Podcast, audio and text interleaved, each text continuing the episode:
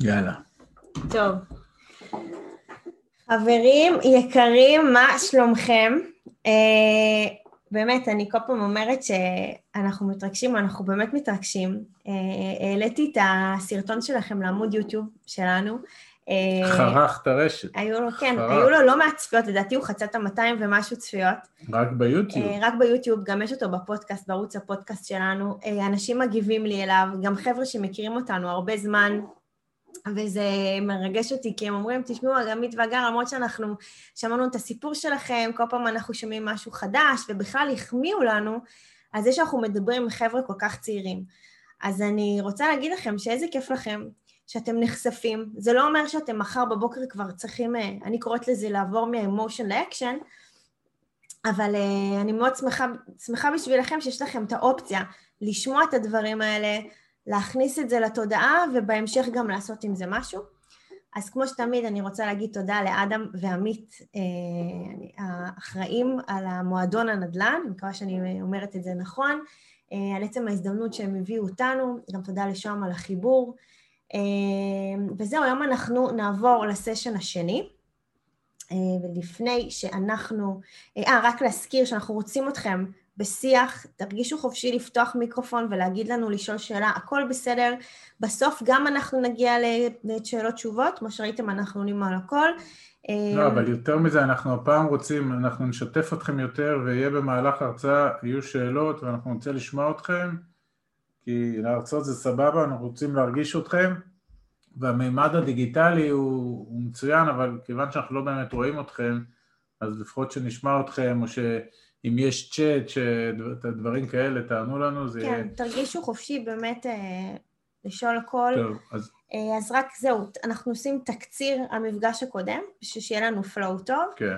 אה, ויאללה, נתחיל. אז התקציר הזה הוא גם מיועד למי שהיה פעם שעברה, כי אני רוצה, אחד, להזכיר, ושתיים, אולי יש דברים שלא הובנו מספיק, וגם מי שלא היה, אם יש כאלה, אז לנסות אה, להכניס אותם. אז בגדול, אה, עמית והגר, אנחנו אה, מה שנקרא זוג נורמטיבי שלפני בדיוק אה, שבע שנים, בינואר 2014, החלטנו להגדיר לעצמנו נורמות חדשות שלאו דווקא אה, מקובלות ברמה הנורמטיבית, בסדר? על, על, על רוב האוכלוסייה, בטח החתך שאנחנו מייצגים, ולמעשה סיפרנו פה סיפור שלם, איך ישבנו לילה שלם ושאלנו את עצמנו שאלות אה, הרות גורל, שאם אני מזקק אותן בסופו של יום, אמרנו לעצמנו, אנחנו כבר, אני הייתי אז בן 42 אה, והגר הייתה בת 31 ואנחנו לקראת אה, הרחבת המשפחה, אנחנו שנינו גרושים, הולכים להינשא פעם שנייה, יש כבר שלוש בנות שלי וידענו שיהיו עוד ילדים ו... עבדנו הרבה מאוד שנים במערכת הביטחון הישראלית ולמעשה שאלנו את עצמנו שאלה איך אנחנו מייצרים איזשהו מומנטום כדי לצאת ממעגל של אינסופי של עבודה וריצה אחרי כסף ועבודה וריצה אחרי כסף אתם ממש בתחילת החיים אז אתם עוד לא שם אבל אתם דקה לפני mm-hmm. ובסוף אם אני מזקק את זה אז יצאנו למסע בעקבות הזמן האבוד שלנו כי הבנו ובעיניי זה הכי חשוב בהרצאה הזאת, הבנו שהזמן זה המשאב הכי יקר בחיים, אני אומר את זה עוד פעם, הזמן זה המשאב הכי יקר, זה משאב בחסר, זה משאב מתכלה, ולא יעזור כלום, איך אומרים בגולני, עוד לא נולד המניאק שיעצור את הזמן, אז אפילו שזה גולני, יש שם איזה פילוסוף והוא צודק, בסדר? ואנחנו יוצאים בעקבות הזמן האבוד שלנו, אנחנו מתחילים בתהליך לימוד מאוד אינטנסיבי שמטרתו בגדול ליצור מנגנון שיביא לנו, אני אעשה את זה ציורי, יביא לנו כסף הביתה מבלי שנצטרך לנסוע לעבודה. בסדר? חלומו של כל אחד שיגיע כסף הביתה בלי, ש... בלי שנזיע בשבילו, ובעברית יותר תקנית אנחנו רוצים לייצר מודל של הכנסות פסיביות שלא קשורות בעבודה שלנו. אני אומר את זה כל הזמן, זה לא אומר שאנחנו רוצים להתבטל ולא אומר שרוצים uh, לשכב על הערסל כל היום, אבל להפריד בין הזמן שאנחנו משקיעים בעיקר כשכירים, כולם במרוץ הזה, לבין כסף שבא הביתה, כסף לרמה הישרדותית, בסדר? ופה אנחנו למעשה מחליטים לעשות מודל של הכנסות פסיביות, ומאוד חשוב להבין את זה, ואנחנו מתחילים ללמוד איך עושים את זה, כי לא היה לנו שום מושג, ולא פחות חשוב, אחרי כמה חודשים של למידה מאוד אינטנסיבית, למידה זוגית, אנחנו גם מתחילים לעשות בפועל, כלומר אנחנו מתחילים להשקיע כספים בהתחלה בסכומים יחסית לא גדולים, אני לא יודע מה זה, אבל התחלנו ב-100 אלף דולר, בסדר? אה, זה בערך ההון העצמי שהיה לנו, עשינו שתי השקעות של 50 אלף דולר בנדל"ן בחו"ל, מבוסס על התפיסות שלמדנו, ולאט לאט ראינו שזה עובד, לפחות שתי ההשקעות הראשונות עבדו, התחילו להביא כסף הביתה. באופן פסיבי, אנחנו עושים לעבודה, ממשיכים לנסוע לעבודה, ממשיכים לנסוע לעבודה ופתאום מגיע כסף הביתה שלא מהעבודה, זאת אומרת יש עוד גורם חוץ מעמית והגר שמכניס כסף הביתה, זה, ה... דיברנו על אבא עשיר, אבא עני פעם קודמת, זה proof of concept, זו הוכחת התכנות שהמודל הזה אפשרי, ומהרגע הזה אנחנו מבינים, אוקיי, זה נחמד, אבל בשביל באמת, וזה אני אומר לכם גם כן, באמת בשביל לייצר הכנסות פסיביות משמעותיות, צריך להשקיע הרבה כסף, בשלב הזה אנחנו עושים מהלכים מאוד לא נורמטיביים, כמו מכירת נכסי הנדל"ן שיש לנו בארץ, וכל הכסף שהגיע השקענו אותו, ולקיחת שורה מאוד ארוכה של הלוואות, ומינופים וכל מיני דברים שדיברנו בפעם הקודמת, ולמעשה אנחנו מחפשים הרבה מאוד כסף זול, ומשקיעים אותו בתוך מודל, אנחנו מתחילים לגבש מודל של שחקני אלפא, אנחנו נרחיב על זה בהמשך, בסדר?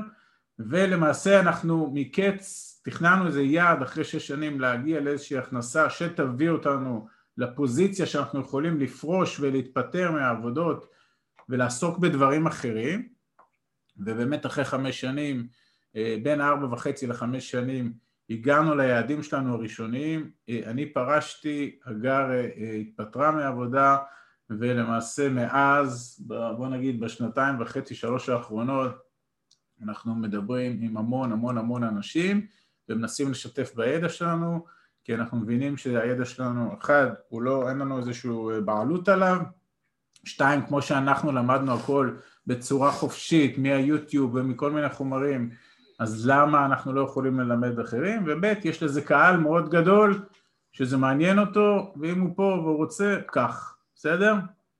על זה דיברנו פחות או יותר אני, בפעם הקודמת. אני גם, אנחנו שיתפנו אנשים כי זה סוג של מורה נבוכים שלא היה לנו, mm-hmm. אוקיי? אנחנו באמת לא ידענו איך לעשות את הצעד האחרון, הראשון, ולא ידענו איך לברור, ולא ידענו איך לגשת לזה, וזה הפחיד אותנו, וכשמשהו מפחיד אותך אתה צריך לדעת איך אתה פונה אליו, וכשהבנו שהפחד הזה קיים אצל כל כך הרבה אנשים, זה פחד מבורות, כי mm-hmm. פשוט לא ידענו איך, הבנו שהמורה נבוכים הזה יהיה טוב לעוד הרבה אנשים, ואז החלטנו שאנחנו פשוט uh, מפיצים את הידע, וזה גם מתחבר לנו לכל התכנים ששמענו, שלמעשה דיברו על added value.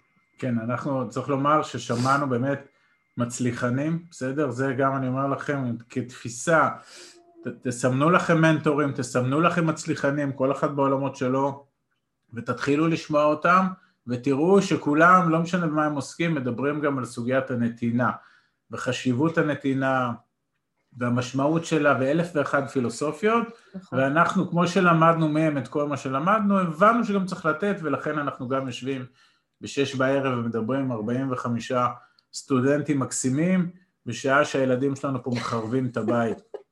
אתם פשוט במקרה לא שומעים את זה. בוא נגיד, הבנות הגדולות שלי רצות אחרי הבנים הקטנים שלנו, בסדר? אבל זה באהבה גדולה. הכל בסדר. וזה בית סחור. אם מי שהקשיב לנו בפעם הקודמת, אה, אנחנו גרים בבית סחור. יעל, אנחנו רואים אותך, ואנחנו יודעים שהספר אה, דיבר אלייך, אני מאוד מקווה שלקחת אותו וקראת בו. אני בטוחה שהתשובה היא כן, אז אני אפילו... אם לא, הלך עלייך. יאללה, אז בואו נתחיל לדבר היום מה, כן. מה אנחנו עושים. על מה נדבר היום? זהו, אז אנחנו עושים כזה בריף, אוקיי? ש, ש, כמו תיאום ציפיות, שנדע על מה אנחנו הולכים לדבר. אז, אה, מודל הרפת, אה, למה כל אחד צריך לגדל פרות? אה, אל תדאגו, אנחנו לא שולחים אתכם באמת לגדל פרות. אה, מה זה השקעה במודל של אה, ניהול סיכונים סיכויים? אה, איפה אנחנו משקיעים מקרו-מיקרו? אה, אנחנו נדבר על נישות בנדל"ן, אנחנו נדבר על סוגי עסקאות, מניבה, אה, השבחה יזמית וגם על עוד משהו קטן. אה, עם מי אנחנו משקיעים אה, ומהו בכלל מודל בחירת שחקני האלפא שלנו, אוקיי? כל הקניין הרוחני שלי ושל עמית. אנחנו נדבר קצת על יתרונות המינוף, יכול להיות שאנחנו טיפה נדלג עליו, אבל אה, נראה, זה תלוי... בסוף הכל נראה בזמנים, נראה גם בזמנים. דיברנו על זה פעם שעברה. זהו, אבל מה שהכי חשוב לנו זה שאנחנו הולכים להציג לכם פה אה, מגניב מאוד, שנקרא עסקת הנדל"ן הגרועה שלנו. ואנחנו הולכים פשוט לספר לכם על אה, יופי ממש בלתי נראה של עסקה שנכשלה מ-A to Z אצלנו, אה, וכמו שאנחנו, לא הכל אה, ורוד ונכשלים, ובשביל להיות מאוד מאוד טוב אתה חייב להיכשל בדרך, כי כמה שאתה חייב את החספוס הזה, אז עברנו את החספוס הזה ואנחנו משתפים אותו בחיוך גדול, ובאמת בשביל לעזור לאנשים לא ליפול איפה שאנחנו כבר נפלנו. צ'רצ'יל מגדיר uh, הצלחה, מעבר מכישלון לכישלון בלי להתייאש. בסדר? צ'רצ'יל? צ'רצ'יל, האיש היה פעם איזה ראש ממשלה בבריטניה. כן, מה עם הפרות האלה? טוב, אז ככה, אנחנו נדבר קצת על הפרות, uh, ואנחנו נסביר למה למעשה כל אחד צריך לגדל פרות. בסדר? עשינו כזה שקף, בואו אני... לא, לא. כן. כן. אוקיי. אוקיי. אז ככה, אנחנו נסביר על השימוש בעולם הפרות והרפתות. אה, אנחנו מתייחסים ליחסים אה, שמניבים, כמו שהפרה מניבה חלב. למעשה התנובה אצלנו היא cash flow, אוקיי? כולם יודעים מה זה cash flow, נכון? כסף מזומן שמגיע. ואצל הרפתן למעשה ה-cash flow שלו זה החלב. עכשיו, בראש ובראשונה המטרה שלי ושל עמית הייתה לייצר לנו תזרים מזומנים שהולך וגדל, שנגיע לנקודה שבה אנחנו יכולים לשחרר את עצמנו מהצורך ללכת לעבודה. אני מזכירה לכם שדיברנו על זה שאני הבנתי שאנחנו הולכים לעבודה לקבל שכר ומשכורת, אבל אנחנו לא יכולים להתעשר, אוקיי? ואנחנו רצינו להרשות לעצמנו כל מה שבא לנו ולא התביישנו לדבר על זה, אנחנו עדיין לא מתביישים לדבר על זה, והנה אנחנו עומדים כאן ומדברים על זה. אה, ומה שהיה הרעיון שעמד כל הזמן זה להגדיל את ההון העצמי, בדיוק כמו שכתוב לכם אה, בשקף. ולאחר מכן, אחרי שאנחנו מגדילים את ההון העצמי, למעשה ההון הזה מתחיל לתת לנו תזרים שוטף, ערך, אה, הכוונה ל-cash flow, ואיתו אנחנו מתחילים לחיות. עכשיו, השתי שאלות שמגדירות את מודל הרפת נקראות הכמה ומתי שלי ושל עמית. עכשיו, אחרי שאנחנו מגיעים באמת להון העצמי שהגדרנו לנו, שזה הכמה, mm-hmm. אנחנו משקיעים אותו ואנחנו מפזרים אותו בהשקעות, בסוגריים פרות, מניבות. כן, שרק פה אם אני אוכל להיכנס, אז פרה בעולם שלנו זה נכס, פרה מניבה זה נכס מניב, ולמעשה אנחנו רוצים שהפרות יניבו לנו תשואה, החלב זה בסדר בשביל הדוגמה, אבל אנחנו רוצים תזרים מזומנים, וכמו שהגר אמרה, כדי להיות, להיות, להבין לאן הולכים עם זה, כי יש הרבה אנשים שהולכים להשקעות, אבל אנחנו רצינו ליצור פה אסטרטגיה השקעתית, ואז אמרנו, קודם כל אנחנו רוצים להבין כמה כסף, כמה הון אנחנו רוצים שינחת אצלנו בבית כל חודש, כדי שנגיע לפוזיציה שאנחנו משחררים את הזמן שלנו. שימו לב פה לשאלה, זה לא סתם אנחנו יכולים להשקיע פה ופה ופה, אלא קודם כל, שזה נגזר מאותו לילה שאנחנו משחררים את הזמן, כמה הון צריך לבוא כדי שנרגיש מספיק בטוחים שכרגע אנחנו לא נוסעים לעבודה כי הכסף מגיע ממקום אחר, בסדר? זה הכמה.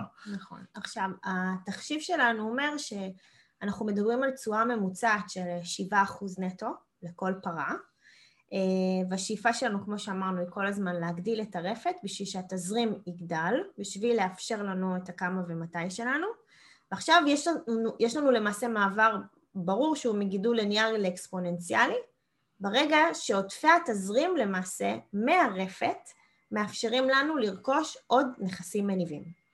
כן. Okay? אוקיי? אז... רוצה להגיד על זה כמה מילים? כן, אז רק אני, אני אנסה פה זה. אז קודם כל, בהיבט של הפרות, אז רק פרט טריוויה שהפרה הישראלית זו הפרה הכי מניבה בעולם, היא מניבה כ-11 אלף ליטר בשנה, אבל אה, לא כי אני רפתן, פשוט קראתי את זה איפשהו, אבל מה שאני רוצה להגיד שאנחנו למעשה מבינים שכדי להגיע, ביום שאנחנו נגיע להון העצמי, שנגזרת של השבעה אחוזים ממנו, בסדר? אמרנו, עכשיו תכף נדבר על השבעה אחוז, אם אתם זוכרים גם, בדוגמה שנתנו שבוע שעבר, דיברנו על השבעה אחוז נטו, למה אנחנו מדברים על 7% נטו?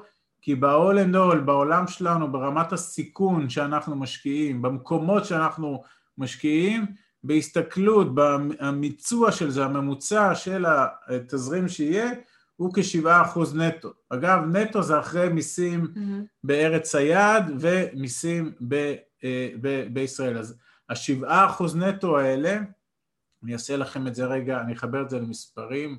לדוגמה, משפחה בישראל רוצה 20 אלף שקל הכנסה פסיבית, אז על פי המודל שלנו, המשפחה הזאת תצטרך להשקיע במודל שלנו כשלושה וחצי מיליון שקלים, והשבעה אחוז משלושה וחצי מיליון שקלים זה עשרים אלף שקל בחודש. כלומר, עד היום שלמשפחה הזאת אין הון עצמי להשקעה בגובה שלושה וחצי מיליון שקלים, היא תצטרך את הכספים שיחזרו מהמנגנון, היא לא תצרוך אותם בחיים השוטפים, היא תצטרך באמצעותם להגדיל מחדש את ה...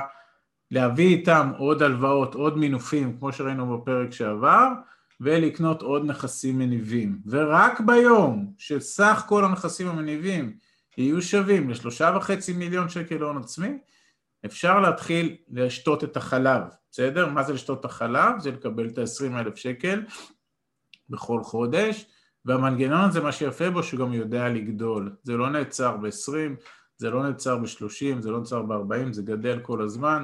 כמו שהגר אמרה פה, ברגע שסך ההכנסות מהמנגנון גדל מסך ההוצאות של התא המשפחתי, אז העודפים האלה חוזרים, המנגנון מאכיל את עצמו, ועם הכספים האלה רוכשים עוד נכסים שמגדילים עוד את התזרים, וזה גלגל שמייצר כסף לאורך זמן, ככל שתהיו בזה יותר שנים, יגיע יותר כסף הביתה. זה מודל הרפת, בסדר? זה מודל הרפת. ועל זה אנחנו מדברים. נכון, עכשיו כשאנחנו מתחילים לצלול למעשה לכל התחום הזה של ההשקעות, אנחנו מתחילים לשמוע מושגים, אוקיי? כמו ניהול סיכון סיכוי. עכשיו, אני באמת אומרת לכם, בתחילת הדרך המילים האלה נשמעו לנו כמו סינית, כי ברגע ששמענו סיכון, אז כבר הבנו שכנראה העסקה הזאת לא טובה, אבל אה, לאט לאט הבנו שכשמתחילים לדבר במושגים של ניהול סיכון סיכוי, יש סיבה לכך, ואנחנו מתחילים להבין שאנחנו, ההשקעות שלנו למעשה הן במודל של ניהול סיכונים סיכויים מול כל השקעה. ולמעשה, איך אנחנו עושים את זה? קודם כל, אנחנו, ההשקעות שלנו למעשה לא למעשה. ההשקעות שלנו הן אלטרנטיביות לשוק ההון. כן, אז מה, מה המושג הזה אלטרנטיבי לשוק ההון, אז אני אשאל אתכם מה, מה הכוונה, מה הבנתם מאלטרנטיבי לשוק ההון? מי יכול להגיד לנו מה זה השקעה אלטרנטיבית לשוק ההון? במקום כאילו. השקעה תחליפית. תציע את אותו revenue. לגבי ה-revenue אני לא יודע, אבל מה, מה, מה הכוונה שאני לא בשוק ההון? למה לא להשקיע בשוק ההון? מה, מה הבעיה במניות? מה הבעיה באג"חים? מה הבעיה בכל המדדים? למה לא להשקיע שם? למה להשקיע במקום, בדברים אחרים? יותר גבוה, יותר גבוה. מי? לא שמעתי? ככל שהסיכון יותר גבוה, הסיכון יותר גבוה, בעיקר בכל מה שקשור בשוק המניות. בסדר, אז אני יכול בשוק ההון לשים את הכל בכללי, הכל לקנות אג"חים, סיכון שואף לרצפה, מה הבעיה כאילו, למה, למה אני צריך אלטרנטיבה לשוק ההון? אני רוצה שתחשבו רגע, למה צריך אלטרנטיבה? יש מלא מס. לא, הכוח של מינוף. מס רווחי הון יהיה גם בנדל"ן. הלאה, מה עוד? הכוח של המינוף, נגיד אני סוחר בשוק ההון ויש לי תיק של 50 אלף דולר, אני לא יכול להתמנף עליו. אתה יכול לקחת בית, להביא 50 אלף דולר, ואם זה בארצות הברית, גם למנף 100% מהעסקה. אוקיי, אוקיי סבבה, מה עוד? אתה רוצה נכס פיזי פשוט. אוקיי, מה עוד? הכי נגיש. נגיש? נגיש? כן. מה זה אומר נגיש? אתם יודעים שהשקעות נדל"ן, בניגוד להשקעות בשוק ההון, הן לא נזילות. אתה משקיע עכשיו בנכס, זה לא מניה שכל דקה אתה יכול למכור ולקנות. זה מאפשר לך להיפטר ממנו מתי שאתה רוצה, ולקנות מתי שאתה רוצה. זה בשוק ההון, נדל"ן זה לא ככה, ממש לא. ממש לא. נדל"ן קניתי בית... אמרתי בשוק ההון. לא, אני אומר, אבל למה אני הולך לאלטרנטיבה לשוק ההון? למה לא בשוק ההון? למה לא לשים את כל הכסף בשוק ההון? מה הבעיה? כי ההכנסה היא פסיבית וזה לא פורטפוליו, אתה מקבל מהנכס, מעבר לגדילה האחוזית בפוטנציאל, יש לך הכנסה פרטית, שוק ההון צריך לפדות את המניות בסופו של דבר כדי ל... טוב, אז אני, אני אעזור לכם. קודם כל בשוק ההון יש גם מסלולים של חלוקת דיבידנד שהם סוג של תזרים מזומנים, בסדר? אמנם לא כל מניה תייצר דיבידנד, אבל יש מניות. ולכן לא זאת התשובה. התשובה היא מאוד פשוטה, חברים. כי לא שמים את כל הכסף שלנו באותו מקום, בסדר? שמעתם את הסיפור על הביצים שלא שמים את אותם, את כולם באותו סל, זה חוזר לפרות ולחקלאות. יצאנו מהלול, נשים את הכסף או את הביצים בשני סלים. עכשיו תשימו לב, אתם אולי, אולי עוד לא שמתם לב, אולי אתם לא מבינים את זה או לא, לא חשבתם על זה, אבל האנשים הבוגרים, כל הכסף שלהם, או הרוב המוחלט שלו מנוהל בשוק ההון, בפנסיה זה שוק ההון, ביטוח מנהלים זה שוק ההון, פוליסות חיסכון זה שוק ההון, קרן השתלמות זה שוק ההון, קופת גמל זה שוק ההון, כל הכספים של כולנו בשוק ההון. עכשיו שוק ההון, במרץ 2020, אתם יודעים מה קרה לו? לאן הוא הלך? מה הוא עשה במרץ 2020? מה קרה לו? תרסק. התרסק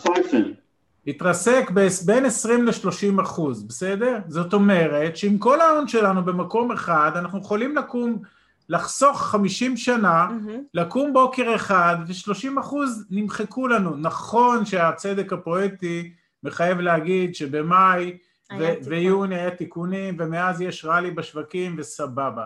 האמירה היא מאוד פשוטה, אנחנו לא יכולים לחיות בלי הפיזור הזה ואנחנו לא יכולים לחיות עם התנודתיות הזאת של שוק ההון כי היו אנשים בני 67 שבמרץ 2020 היו צריכים לקחת את כל הכספים שהם קיבלו, שחסכו לפנסיה 45 שנה והתיק שלהם נחתך ב-30 אחוז בגלל הטיימינג הזה. לגמרי. אוקיי, וזה מאוד מסוכן, והתפיסה שלנו אומרת, כדי למזער את הסיכונים, אז יהיו כל הכללים האלה הפיננסיים בשוק ההון, אבל אנחנו נמשוך כספים לאלטרנטיבות, בסדר? פיזור, פיזור, זה מאוד פיזור. חשוב. אגב, זה לא המצאה של עמית ואגר, כל גופי ההשקעות הגדולים בעולם, כל המוסדיים, הולכים ומשקיעים יותר ויותר ויותר כספים בהשקעות אלטרנטיביות, זה מושג מאוד חשוב, אלטרנטיביות לשוק ההון, תפתחו את הראש, בסדר? אה, ולכן אנחנו שם. בסשן הראשון דיברנו איתכם על בית בבעלות, ואז שאלנו מי מכם גר בדירה בבעלות או דירה שכורה, לדעתי רק אחד אמר שהוא גר בדירה שכורה, ואז ביקשנו מכם לשאול את ההורים. אם תרצו לשתף אחר כך אה, משהו שהיה איזו שיחה, נשמח לשמוע. אה, וגם מכאן, מה שאנחנו רוצים שתיקחו ואולי תשאלו בבית, אנחנו לא יודעים לכמה מכם יש קרנות השתלמות או קופות גמל, ובאמת תבדקו איפה זה נמצא, אוקיי? תראו באמת את הנכסים שלכם, הנכסים גם הכספיים. דברו עם ההורים. כן, כן, אני אומרת, אבל כן. גם תסתכלו עליכם, כי חלקכם יכול להיות שכבר עובדים ואולי מפרישים לכם באיזה מקום, תבדקו את הפיזור, תבדקו איפה הכסף שלכם נמצא, תבדקו כמה אתם משלמים, אה, איך זה נקרא? אה, כן, דמי ניהול. דמי ניהול כן. וכזה, זה, זה חשוב לבדוק את הדברים האלה, כי בסוף זה הכסף שלכם, וכמובן, כמובן, תיקחו את המידע הזה, תרשמו לכם רגע כוכבית, לשאול את ההורים ולבדוק איך אצלם נראה הפיזור. האם יש פיזור להורים? האם הם חשבו לפזר? בסדר? לפעמים אני אומרת... רוצים סוד? כנראה שהרוב כנראה לא. שלא, ולצערנו אנחנו נפגשים עם אה, אנשים בגילאים של ההורים שלי, גם של ההורים של עמית, ואנחנו מגלים שהם בכלל לא ידעו את הדברים האלה, והם בכלל לא מבינים שאפילו הכסף שלהם נמצא בשוק ההון, והם אפילו לא יודעים באיזה מסלול של... אה, איך הוא מחולק מבחינת הסיכונים שלו. אז קחו את זה טיפ מאיתנו אני רק אליכם. אסכם, שוק ההון הוא מצוין, וזה, כמובן, ואפשר כמובן. לעשות שם נפלאות ואפשר הכל. אנחנו טוענים כתפיסה, אי אפשר שכל הכסף של תא משפחתי נמצא שם. באותו מקום, ולכן אנחנו מחפשים אלטרנטיביות, נכון. אוקיי? עכשיו נתקדם קצת, כן. ודיברנו למה אנחנו אה, רוצים לשאול אתכם, רשמתי כאן בשקף, כל ההשקעות מייצרות למעשה הכנסה פסיבית ב-100%, ולמה אתם חושבים שזה מה שאנחנו רוצים לעשות? זאת אומרת, חוץ מאלטרנטיבות בשוק ההון, זה גם הכנסה פסיבית ב-100%. למה אנחנו רוצים הכנסה פסיבית? מה, מה אני ועמית מחפשים? זמן. נכון. מצוין. מצוין. כלומר, אם אנחנו נלך לנהל את ההשקעות האלה, אז נעבוד בזה, נכון? מה עשינו? החלפנו עבודה בעבודה. לא בשביל הילד הזה פיללנו. אנחנו רוצים שההשקעות יביאו לנו, בסדר, בואו נדמיין את זה הכי ציורי, אנחנו עכשיו מנמנמים על הארסל והכסף מגיע. אנחנו לא יודעים, אנחנו לא המומחים בתחום, והכסף מגיע בצורה פסיבית, זה החלום שלנו. עכשיו, אה, כל רגע, ההשקעות... גם אפשר שאלה? כן. בטח. כאילו הכוונה היא שאין התנהלות מול דיירים, אין התנהלות, אה. יש נזילה, דבר איתי, כאילו, כלום. אפס, כלום. כלום. כלום. אנחנו לא יודעים דיירים, לא יודעים תריסים, לא יודעים שיברים, לא יודעים כלום, בסדר? אנחנו, הנה הכסף, והכסף הזה, תכף תראו מה הקסם שיביא לנו כסף בלי שאנחנו מתעסקים איתו, בסדר? 100% פסיבי, אם ההשקעה לא תהיה 100% פסיבי, לא נעשה אותה. היא לא במודל, בסדר? היא לא במודל. בוא אז נתקדם. אה, כל ההשקעות אה, מבוצעות אה, עם השחקנים הטובים ביותר בתחומם, וזה נקרא מודל בחירת שחקני אלפא, אנחנו נרחיב על זה, הולך להיות פה פרק מאוד ארוך בנושא, ואנחנו הולכים לחפש בטוחות גבוהות ככל האפשר לכספי הקרן שלנו, אוקיי? עכשיו אתם, אה, מה... בואי, בואו כן. נבין עוד פעם את המשפט. בטוחות גבוהות ככל האפשר לכספי הקרן. תסבירו לנו מה זה בטוחות ומה זה קרן.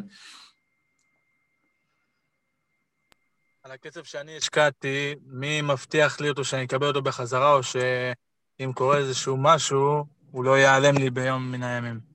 זאת אומרת, גם אם אני נניח משקיע באיזשהו מישהו בנדל"ן, כן. הוא מנהל לי את הכל, מה, מה הבטוחה באמת שנניח אני משקיע בנדל"ן בארצות הברית, מה הבטוחה שלי שבאמת הנדל"ן הוא שלי? אוקיי, אוקיי. ומה, ומה- ואיך איך רואים, ומה היא סוג של בטוחה? מה, מה זה? אה, או נהיה טאבו, או...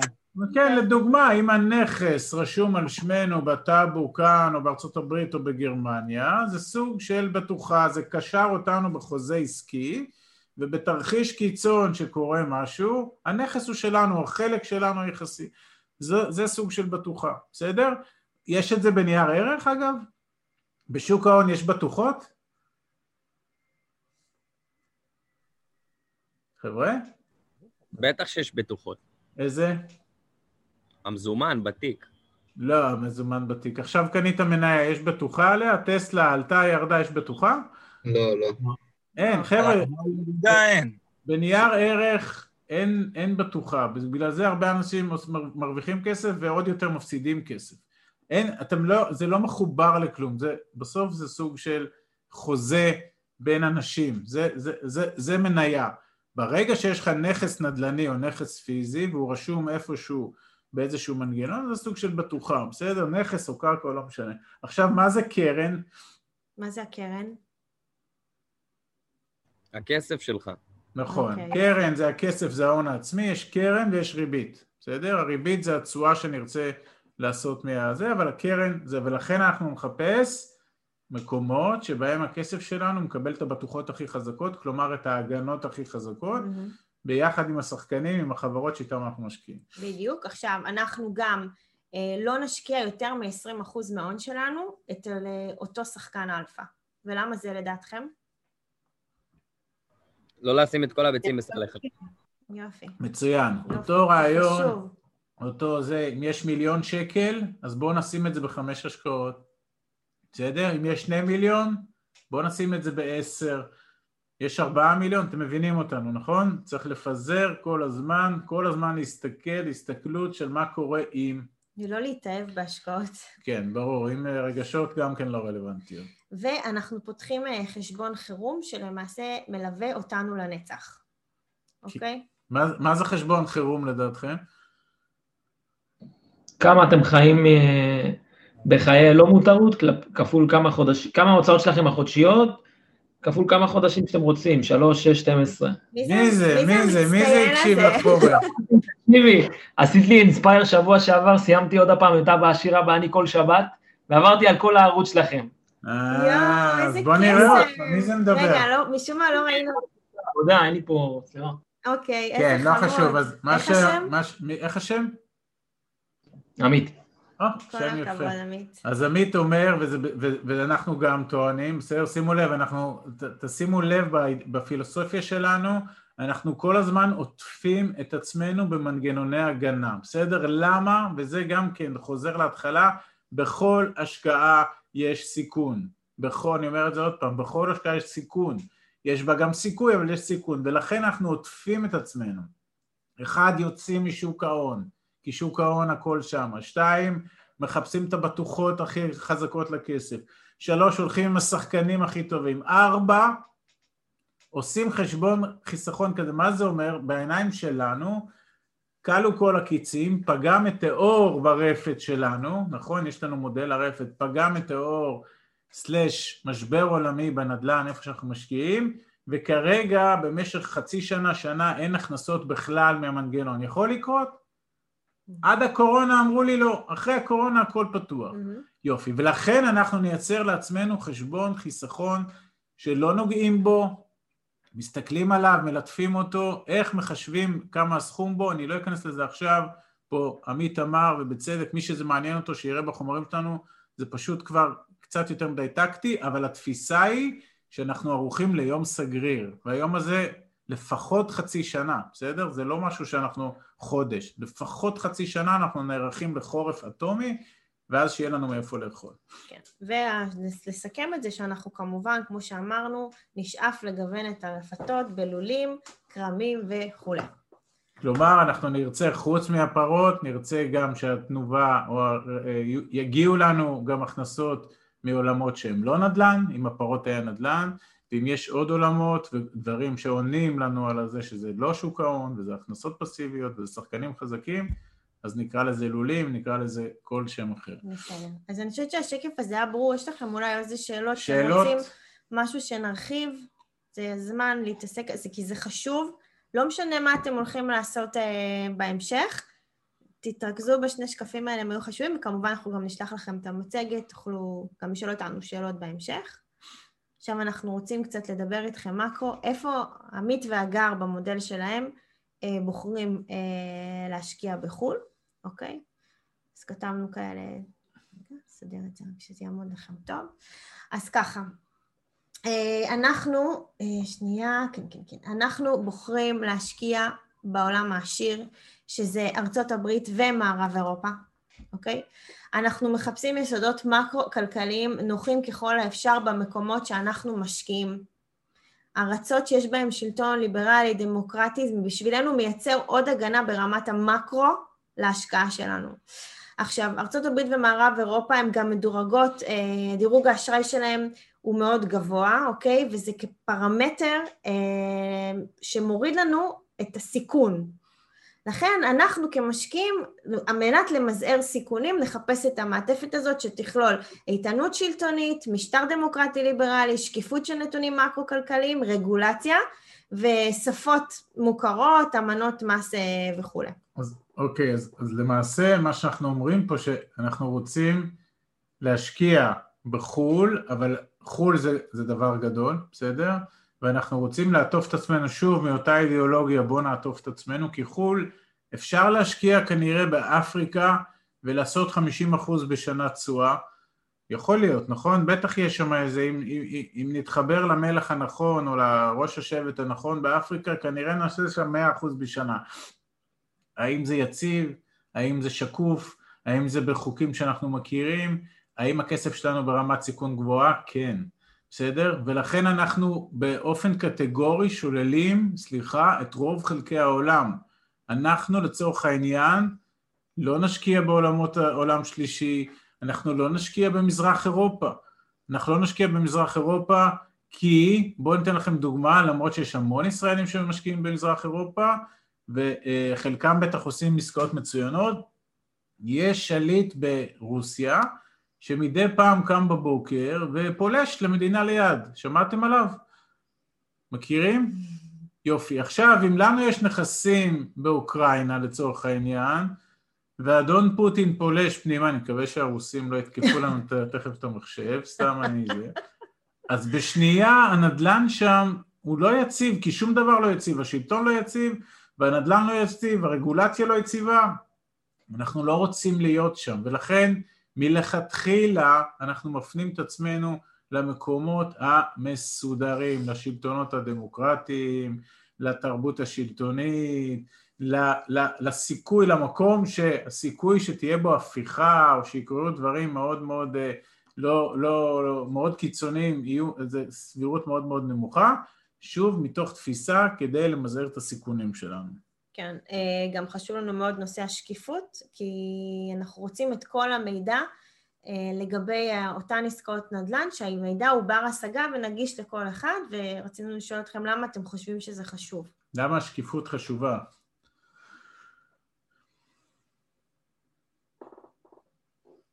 לא כולם בבת אחת. חבר'ה, למה אם אתם עושים עסקת נדל"ן עכשיו בגרמניה או בארצות הברית, למה השקיפות ברמה של מה אתם קונים, למה זה חשוב, בסדר? אתם גרים עכשיו בפתח תקווה וברמת גן ואתם עושים עסקה עכשיו בארצות הברית, למה השקיפות חשובה? כדי שתאמין לחברה שאתה עובד איתה, שבאמת מה שהם מוכרים לך זה מה שהם מוכרים לך, ולא איזה אה, בית שהוא לא מה שתכננת לקנות.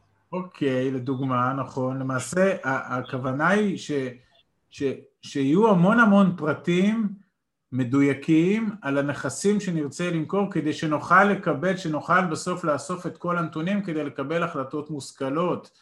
בסדר? אם מישהו שיושב על איזשהו יד שתיים כזה או אחר עם אינטרסים כאלה ואחרים מאחורה והוא שולט בנתונים, אז הוא ימכור לנו מה שהוא ירצה ש, שנקנה. ביום שזה שקוף והרבה מאוד גופים מטיחים פנימה את הנתונים שלהם ואנחנו יכולים לשבת ולראות ולהבין בדיוק מה היה, מתי נקנה, מתי פשט רגל, בכמה שופץ, כמה עלה עורך דין, כמה וכמה וכמה, זה נותן לנו, זה כשאני כבר אומר לכם, עסקה, השקעה שהיא לא שקופה לכם כמשקיעים, תתרחקו ממנה. Mm-hmm. אם היא לא שקופה, אולי מסתירים שם משהו, אם מסתירים משהו, אולי רוצים לעבוד עליכם, רוצים לעבוד עליכם, אל תהיו שם, בסדר? ולכן שקיפות מאוד חשובה, בעולם המערבי זה must. Mm-hmm.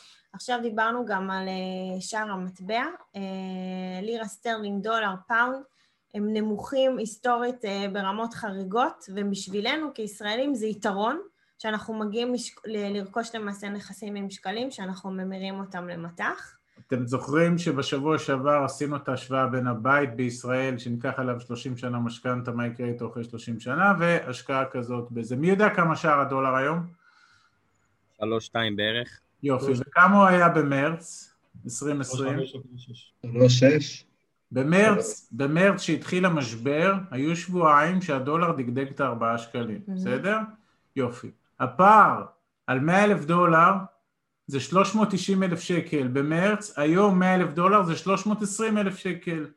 בלי שהזענו עכשיו, עשינו 70 אלף שקל. בסדר? אם אתם היום משקיעים כשהדולר הוא 3.20 או השקעתם במרץ שהדולר הוא 3.90, הפער, זה עולה לכם יותר 70 אלף שקל אותה השקעה. והדולר היום נמוך היסטורית ברמות של 24-25 שנים. בסדר? עכשיו שוב, אנחנו לא מאוד נוח לנו עם הדולר הזה, אנחנו, אבל מצד שני אני אומר בכנות, אנחנו לא באמת שולטים בדבר הזה, אבל בשנים האחרונות גם הדולר וגם היורו וגם הפאונד נמצאים ברמות מאוד נמוכות, לנו כמשקיעים ישראלים בחו"ל זה מגדיל את כוח הקנייה שלנו, בסדר? זה נתונים מאוד חשובים, תזכרו תמיד אני עושה את ההשוואה לשקל שלי בארץ, כמה נדל"ן אני יכול לקנות אותו בארץ, ומול כמה נדל"ן אני יכול לקנות עם השקל הזה בחו"ל בשערים נמוכים. כן, ודבר אחרון בשקף, אה, מיעוט אחד... יש לי שאלה על שער המטבע, שאני כן. חייב לשאול. אה, כמו שאני מכיר אתכם, אתם משקיעים כבר מ-2014 בנדל"ן בארצות הברית, סבבה? כן. אם ניקח את שער המטבע מ-2014 ועד היום, מה שקרה בעצם, ערך הנכסים שלכם ירד. נכון, נכון. אז, אז קודם כל, השאלה מצוינת, וגם בגלל זה אמרתי, אני לא באמת שולט בזה. אני כרגע מדבר אליכם בנקודת הזמן הנוכחית. עכשיו, השאלה היא, האמירה היא נכונה, זה לכאורה השקענו בשערים של 3.8, 3.7, 3.6, 3.5, היום אנחנו כאילו מופסדים, בסדר? יש לזה תשובות, יש לזה תשובות ויש לזה מענים. אחד, כפי שזה עולה ככה זה יורד, אז, אז, אז, אז זה באמת אה, סוגיה שהיא על הפרק. שתיים, כל עוד אנחנו לא ממירים את הדולרים האלה חזרה לשקלים, אז ההפסד הוא על הנייר. בסדר? אני אתן לכם דוגמה, אנחנו צברנו סכומים לא קטנים של דולרים שהיו בהשקעות כאלה ואחרות או חנו אצלנו בחשבון ואנחנו ניצלנו את הקפיצה הזאת במרץ, לא ידענו שהיא תבוא, אבל ניצלנו שהוא הגיע ל-3.90, 3.87, מימשנו הרבה מאוד דולרים. Mm-hmm. בסדר? ולכן לשאלתך, אני לא יודע מי זה שאל, השאלה היא מצוינת, נכון שבשנים האחרונות מי שהשקיע בדולר על הנייר ברמת המטבע המופסד, מצד שני, אם הוא עשה תשואות גבוהות בעסקאות, אז מצבו טוב, ואם הוא לא היה צריך את הכסף הזה כדי להמיר אותו לשקלים ולקנות מילקי בסופר, אז ההפסד הוא על הנייר. עכשיו שוב, אם אתה חוזר עם הכסף הזה ומשקיע אותו שוב בארצות הברית, אז אין, אין פה באמת הפסד, אבל נכון, הסוגיה היא נכונה, מי שבונה על כסף כזה, להמיר אותו ולחיות איתו בשקלים, אז יש פה, יש פה discount שהוא, שהוא באמת, אה, הוא משמעותי, נכון? שאלה יפה. אבל עמית, אמ, זה טל, אני שאלתי. על אותה תקופה, אוקיי, כמשקיע בשוק ההון, סבבה? אני כבר איזה שבע שנים סוחר בבורסה, על אותה תקופה, חד משמעית הכסף שלי עשה יותר תשואה, אה, ואני לא אלך איתך עכשיו למישהו שיודע לנתח ונכנס לאיזה מניה וכמה ולמה. בוא ניקח את ה-S&P או את הנסדק, חד משמעית עשיתי יותר תשואה על הכסף, אה, אם הייתי שם אותו בשוק ההון, אל מול התשואה שעשית בנדל"ן. ושוב, הולך איתך פסיבי, לקחתי מדד או לקחתי אה, קרן מחקה כזו או אחרת. אוקיי, okay, אז, אז שוב, אז פה זה חוזר לזה שאתה נכנסת עם ההון העצמי ולא מינפת אותו, ואני כן מינפתי. והראינו שבוע שעבר את המשמעויות של המינוף עם המיליון שקל הון עצמי והשלושה מיליון שקל מינוף. זה אחד. שתיים, ההשקעות שלך, בסוף תזכרו, אנחנו בסוף, המטרה היא לייצר לעצמנו תזרים כדי לשחרר את הזמן שלנו. זה שהעלית, הגדלת את ההון העצמי בשבע שנים האלה, אני מצדיע לך. זה עשה לך תזרים? הבאת תזרים מזה הביתה? זה, זה, זה שם אותך בפוזיציה יותר נוחה עכשיו? חלק מימשתי וחלק, אה, אתה יודע, גלגלתי להשקעה הבאה. אוקיי, בסדר, מה שמימשת, בסדר, הרעיון הוא פה באמת, שוב, זה, זה, זה חוזר אגב לסוגיה מה עדיף שוק ההון הזה, אז אני לא שולל את שוק ההון, ואנחנו חוזרים לאותה סוגיה. יש לנו גם כספים בשוק ההון, רק האמירה היא, אתה לא יכול להשאיר את הכל באותו מקום, כתפיסה. בסדר? כתפיסה, ואז אתה מוציא החוצה, ואז אתה גם ממנף את זה, ועכשיו השער ירד, בסדר? אבל הוא גם יעלה. אין לנו בעיה שאתה מגדיל את ההון בשוק, מגדיל את ההון בשוק ההון, אבל בוא תוציא אותו עכשיו לנדל"ן. בוא תמנף אותו, אתה כן? אתה מבין? כן, כן, זה כאילו פרה ומפה... זהו. זה נהדר. זה קודם כל, זה כיף לשמוע שאתה שבע שנים עושה את זה, כי אתם אמורים להיות, אתם צעירים, אתם בני עשרים פלוס, אז שבע שנים כבר גרמת לי לחייך. הוא לא הלך לבית ספר. מושלם, הוא לא צריך את הבית ספר. לא צריך בית ספר. ו- ו- ואני אומרת, נהדר, תגדיל את ההון שלך, באמת, גם עכשיו שאתה יכול ואין לך התחייבויות, אתה יודע, של משפחה וכולי, תצבור הון, תקנה נדל"ן ותמשיך, מצוין, תמשיך ככה, רק תדאג לפזר אותו. אגב, יש לנו מאמר באתר שאנחנו עושים השוואה מה עדיף נכון. שוק ההון או אה, נדל"ן, ו- ו- ואנחנו, פשוט הסוגיה הזאת עולה שם, אז מי שרוצה שייכנס אחרי זה ויקרא. גם לנו יש בשוק ההון, אבל יש. עוד פעם, זה הפיזור, מן הסתם, שאנחנו כל הזמן מדברים אה, עליו. את הפנסיות שלנו אנחנו לא יכולים לנהל בנדל"ן, בסדר? אבל אנחנו כן ממנפים משם כסף, את הקרנות השתלמות אבל זה כנ"ל. מדהים שאת הפנסיה שלנו כן משקיעים בנדל"ן. מי אנחנו? כן. ברור.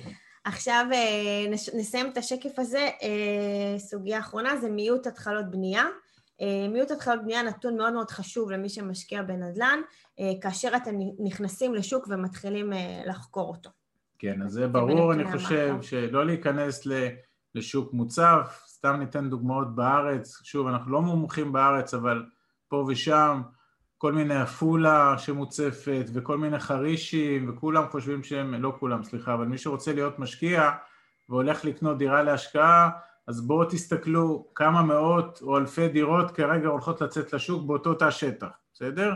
אם יש מיעוט התחלות בנייה, זה כבר, זה כבר סוגיה שמשחקת לטובתכם. פה דנו ממש ברמת המקרו, אנחנו נרד איתכם טיפה למיקרו, אם יש לכם איזשהו, איזשהו רעיון, איזה עוד נתונים אנחנו צריכים לבחון כשאנחנו עכשיו... אה, ברמת המיקרו, בסדר? דיברנו על המדינות, דיברנו על השלטון, דיברנו על הרגולציה, דיברנו על שער מטבע, דיברנו על זה מה, עכשיו אנחנו יורדים עוד, בסדר? לקראת בחירת המקום, אז מה עוד אנחנו, מה עוד חשוב לבדוק כשהולכים להשקיע, בטח בנדל"ן ובטח בחו"ל. נשמח? לשמוע, קדימה, חבר'ה, לא לנמנם שם, אה, טל. אני אגיד לך, אני פשוט מכיר את ההמשך, אז אני גם לא רוצה... טוב, אל תעשה ספוילר, טל, נו, די. איך הוא מכיר? אני לא מכיר, טל- ועמית, לא לעשות ספוילרים.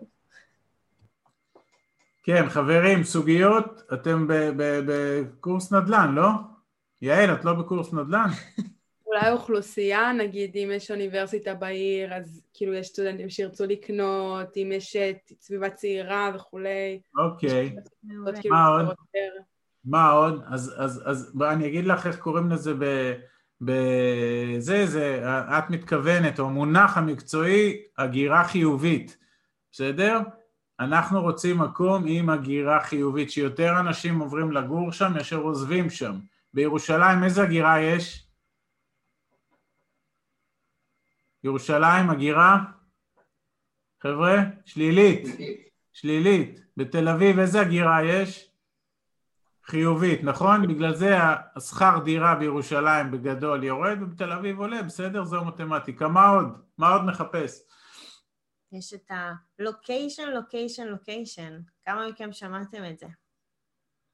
המיקום בתוך העיר, בסדר? המיקום הוא מאוד מאוד חשוב. מה עוד נחפש כמשקיעים, כחשיבה השקעתית, גם בארץ, גם בחו"ל, מה אתם מחפשים? כסף זו. מה? תחבורה ציבורית, אני אומרת. שכאילו יש אה, התניידות קרובה מטרו. יופי. קוראים לזה גישה תחבורתית. בסדר גמור, מה עוד? כסף זול. מה זה אומר כסף זול? לא שמעתי, היית קטוע עוד פעם? מה זה אומר כסף זול? זה אומר שאני יכול למנף את הכסף שלי בריבית נמוכה. לא, אומרת... אני לא שואל על זה עכשיו, אני שואל, אוקיי, הגענו להבנה שאנחנו הולכים להשקיע בארצות הברית במדינה X, ועכשיו אנחנו בוחנים את העיר Y. בתוך העיר Y, אז אמרנו שאנחנו נרצה שתהיה אליה הגירה חיובית, אנחנו נרצה שתהיה אליה תחבורה ענפה, mm-hmm. בסדר? מה עוד נרצה שיהיה שם? שיהיה אחוז אה, בעלות על דירה גבוהה. אוקיי, מה אני, זה אם אנחנו רוצים למכור, אם אנחנו רוצים להשכיר, בסדר? מה עוד, מה עוד נרצה? נגיד מקומות עבודה. אנחנו נרצה שיהיו שם מקומות חינוך. עבודה של הדיירים שלנו יהיה איפה לעבוד כדי שיוכלו לשלם לנו שכר דירה, בסדר? אנחנו נרצה שיהיו שם מוסדות חינוך, כי אם שולחים את הילדים שלהם לבית ספר, אז הם ירצו לגור ליד הבית ספר הכי טוב. רמת פשיעה שם. נמוכה. אנחנו נרצה שיהיו רמת פשיעה נמוכה, אנחנו רוצים אוכלוסייה עם תנאים סוציו-אקונומיים כמה שיותר גבוהה או נמוכה, תלוי למי אנחנו משווקים את הפרויקט. כן. אבל אלה סוגיות מאוד מאוד חשובות, בסדר? אמירה נדל"ן היא כוללנית, צריך לצלול פנימה. אוקיי, okay, ונדבר קצת על אה, גובה הריבית, אוקיי? Okay? זה נתון שהוא לא לשליטתנו, אבל היום הריבית בארצות הברית היא עומדת, אתם יודעים על כמה? כמה עולה כסף היום בארצות הברית? זה קל. אפס. אפס, נכון. היום ריבית בארצות הברית נעה בין אפס לאפס פלוס כלום. כן, וריבית נמוכה, אנחנו מנצלים אותה מן הסתם אה, להשקעות שלנו בשביל לשפר לנו את התזרים מזומנים, ובסוף זה גם קובע את התשואה הסופית של הפרויקט, והיא גם עושה לנו לעשות אה, מימון מחדש, אוקיי? מחזור להלוואות ולמשכנתאות, ואנחנו יכולים למעשה לחלץ את ההון שלנו מהעסקה ולהחזיר אותו הביתה. ככל שהריבית תהיה יותר נמוכה, אז העסקה הנדל"נית תהיה יותר שווה, בסדר? כי אנחנו, תזכרו, אנחנו קונים את הנכסים עם מינוף, אתם זוכרים את הדוגמה לפני שבוע. ואם הכסף שהבנק ילווה לנו יעלה לנו מעט כסף, זה אומר שיישאר לנו יותר כסף בכיס. אז אם הריבית היא חמישה אחוז, או ארבעה אחוז, או שלושה אחוז, או שני אחוז, או אחד אחוז, בהסתכלות של כל העסקה, אנחנו נחזיר הרבה פחות או הרבה יותר כסף לבנק, וככל שנחזיר פחות כסף לבנק, יישאר לנו יותר כסף בכיס. בסדר? וריבית נמוכה כמו שיש היום, זה גם נתון היסטורי, ובהחלט, בהחלט אטרקטיבי להשקעות האלה שאנחנו עושים. אה, שאלות? שאלות על, על, על המיקרו ומקרו? או משהו להוסיף? שאולי אתם... בחנתם איזושהי עסקה, ואולי משהו מהדברים שאמרנו דווקא לא בדקתם או לא ידעתם, או שהפתיע אתכם, או שאנחנו פיין?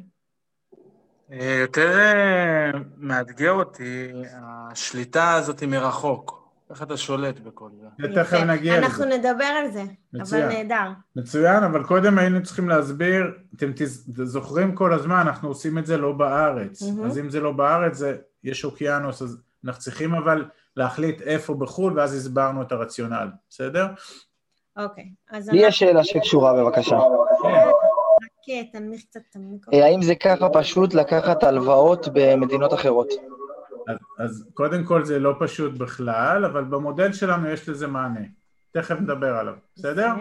זה שאני אומר כל הזמן. תכף מדבר, אני מתכוון לזה. זה- אנחנו לא מאלה שאומרים כל הזמן תכף תכף. זה לא. אלה שאומרים עוד מעט יהיה שקף ואז נגמרה ההרצאה. פשוט אנחנו צריכים את ה flow שלנו בזה בשביל שהכל יהיה ברור. שאלות מצוינות. אז אוקיי, אז כאן חילקנו את הנישות, אוקיי, שיש בנדל"ן, אז אנחנו רוצים לדבר על נדל"ן מגורים, אוקיי? אה, מקבצי דיור, מונטי פמילי, סינגלים, דיור מוגן. בניתוח שלנו, זו הנישה שהיא הכי פחות פגיעה למשבר, בהנחה שהנכסים שלנו מושכרים למגוון רחב ומפוזר של שוכרים, ובעיתות של משבר אה, מהווים מקלט לאנשים שנאלצים לעבור מבית, לעבור אה, מבעלות על בית למגורים בשכירות. מובן? כלומר, אני רק פה אחדד, כן. ב- בשלוש נישות, טוב בואי תגמרי את השלוש אוקיי. נישות ואז אני אעשה. ונדל"ן מסחרי, אה, אנחנו מדברים על לוגיסטיקה, משרדים, אה, מרכזים מסחריים ועוד. פה אנחנו צפ- צפויה פגוע- אה, פגיעה נקודתית ומדורגת בכפוף לתת נישה המסחרית. ככל שיתארך המשבר, הפגיעה צפויה להתרחב. אנחנו מדברים כמובן על 2020-2021 לאור הקורונה, בסדר? ההסתכלות היא לאור הקורונה. והדבר האחרון זה נדל"ן תיירותי, מלונאות, Airbnb, ואנחנו רואים פגישה, אה, פגיעה קשה אה, מהיום שהתחילה כל הקורונה, אה, טרום פריצת המשבר, ואין ספק שבטווח הזמן המיידי וכנראה גם בבינוני, נדל"ן תיירותי יחווה פגיעה לא פשוטה בכלל. אז מה שאנחנו רוצים לומר פה, ועכשיו אנחנו מחדדים אותו לאור אה, אקלים הקורונה או השנה האחרונה, וזה כנראה אה, לא ייגמר ב-2021 כל כך מהר, שבסוף על השלוש נישות, מגורים, מסחרי ותיירותי, אנחנו אגב עוד לפני המשבר, כיוונו את רוב ההשקעות שלנו לנדל"ן למגורים, ולא סתם נדל"ן למגורים, נדל"ן למגורים למעמד ביניים, בסדר? לכזה שאו שאין לו מספיק כסף לקנות את הדירה ולכן הוא שוכר מאיתנו, אבל כן יש לו מספיק כסף לשלם את השכר דירה הזאת. בארצות הברית זה בעולמות של בין ה-40 ל-70 אלף דולר בשנה, בסדר? רוב ארצות הברית אגב, המיליונרים הגדולים ברוב ארצות הברית מרוויחים בין 40 ל-70 אלף דולר בשנה, לא יותר מזה, בסדר? 40 אלף דולר היום זה 120 אלף שקל, תחלקו את זה ב-12 ויקרקר את הבטן, אבל לא חשוב, אנחנו מכוונים נדל"ן למגורים, למעמד ביניים, כזה שכמו שאמרנו קודם, יש לו מקומות עבודה טובים ליד הבית שלו, יש לו את החינוך, יש לו מה שהוא צריך, ואנחנו כמובן נפזר את זה בכמה שיותר נכסים, ולא נלך דווקא על בית בודד, בסדר? זה כתפיסה. אנחנו פחות רוצים נדל"ן מסחרי, בטח לא הקניונים. אם הולכים למסחרי זה בעיקר למרלוגים, למרכזים של ה, של, של ה, שמרכזים את כל הסחורה שקונים באי-קומרס, אתם יודעים כי מהרגע שאתה קונה סחורה ועד הרגע שאתה מביא את זה הביתה יש הרבה מאוד מחסנים בדרך וזה באמת, בטח ב-2020 צבר תאוצה מאוד גדולה, אבל אנחנו לא נעשה משרדים כי ראינו מה קרה למשרדים, אגב לא עשינו את זה לפני זה גם, לא כי ידענו שתבוא קורונה ויהיה ריחוק חברתי, אנחנו מסתכלים איפה הנישה שיכולה הכי להיפגע במשבר, ומגורים זה הדבר שאנשים יחזיקו בו ויוותרו על השמלה ויוותרו על המכונית ויוותרו על הטבעת ויוותרו על החופשה, אבל לא ימהרו לוותר על הבית ועל המיטה, בסדר? ולכן ימצאו את ה-700, 800, 900 דולר בחודש לשלם שכר דירה ויוותרו על הרבה מאוד תענוגות אחרים, ולכן אנחנו במגורים. נדל"ן תיירותי, יש המון ישראלים שעשו כל מיני Airbnb וכל מיני דירות כאלה ודירות זה, זה נישה, ואני לא צריך לספר לכם מה קרה עם זה ב-2020. אני מניח שיום יבוא והתיירות תחזור וכולם זה, כרגע בשנה האחרונה ובטח בשנה הקרובה, מי שמושקע שם כנראה חטף מכות מאוד קשות, גם בחו"ל וגם בארץ. כן. בסדר? אז אלה בגדול הנישות, כמובן שיש תת נישות, נדל"ן רפואי, נדל"ן כזה, נדל"ן אחר. ההסתכלות שלנו, אנחנו רוצים נדל"ן למגורים והסברתי את הרציונל. שאלות על זה?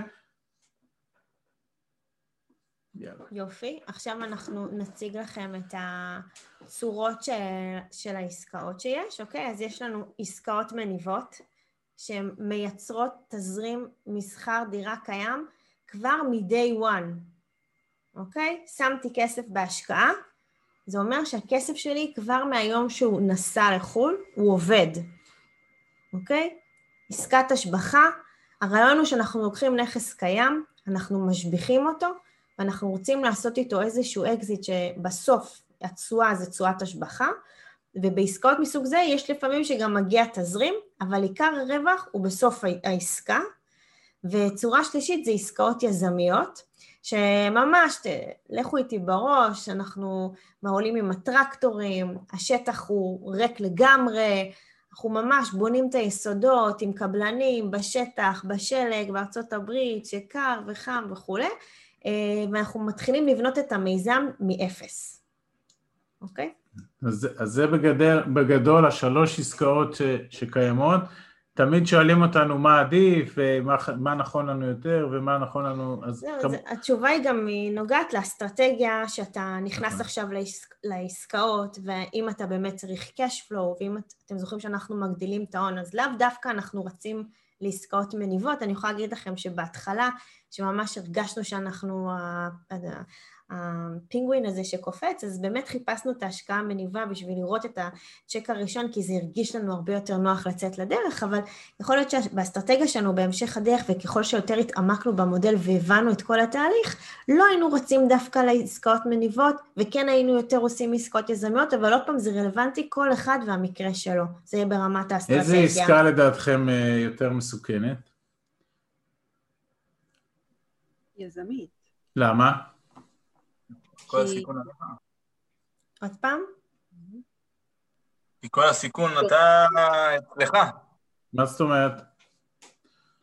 לא, לא הבנתי. זה, קודם כל התשובה היא נכונה, באופן כללי היזמי יותר מסוכן מהמניב, בסדר?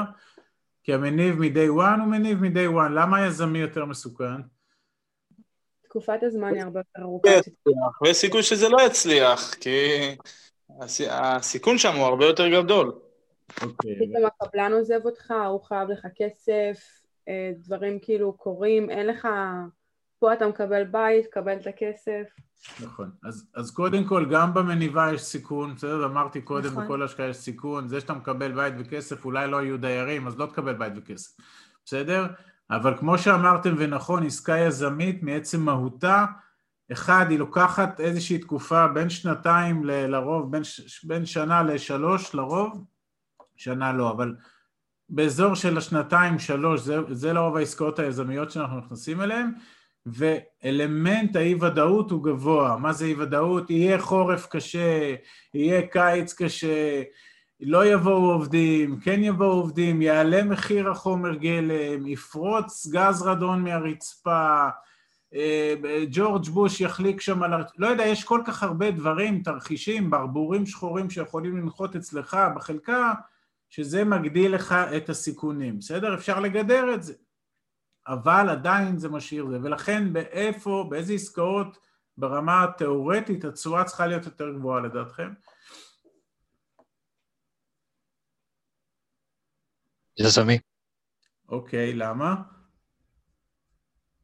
סיכון, תשואה יותר גבוהה, יותר נכון. סיכון. נכון מאוד, אני לא יודע מי אומר, אבל נכון, ככל שהעסקה מגלמת סיכונים יותר גבוהים, אנחנו נצפה לתשואה יותר גבוהה, בסדר? תחשבו על זה לוגית.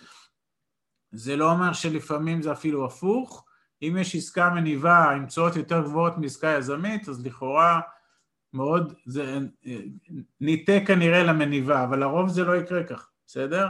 לרוב ביזמית יש זה. עכשיו יש עסקה שהיא נגזרת משלוש העסקאות האלה, שבעינינו היא העסקה אולי הכי טובה בעולם, שהיא נקראת בסלנג תרנגולת זהב. יש למישהו רעיון מה זה הדבר הזה? בתחום הנדל"ן, כן? עזבו אתכם פרות. זה באמת עסקה שהכינוי שלה זה תרנגולת זהב. תנסו רגע לחשוב מה, איך, איך עושים עסקה שתרנגולת שמטילה ביצי זהב בנדל"ן.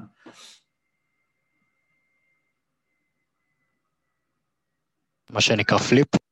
לא, לא, לא, לא. ב flip אגב, flip זה עסקה עם סיכונים מאוד גבוהים, flip מי שלא יודע זה עסקה קצרה, לקחנו נכס, שיפצנו אותו, השבחנו אותו שלושה חודשים, חצי שנה, תשעה חודשים, שנה גג, קנינו במאה, מכרנו במאה שלושים, מאה ארבעים, מאה חמישים, בסדר?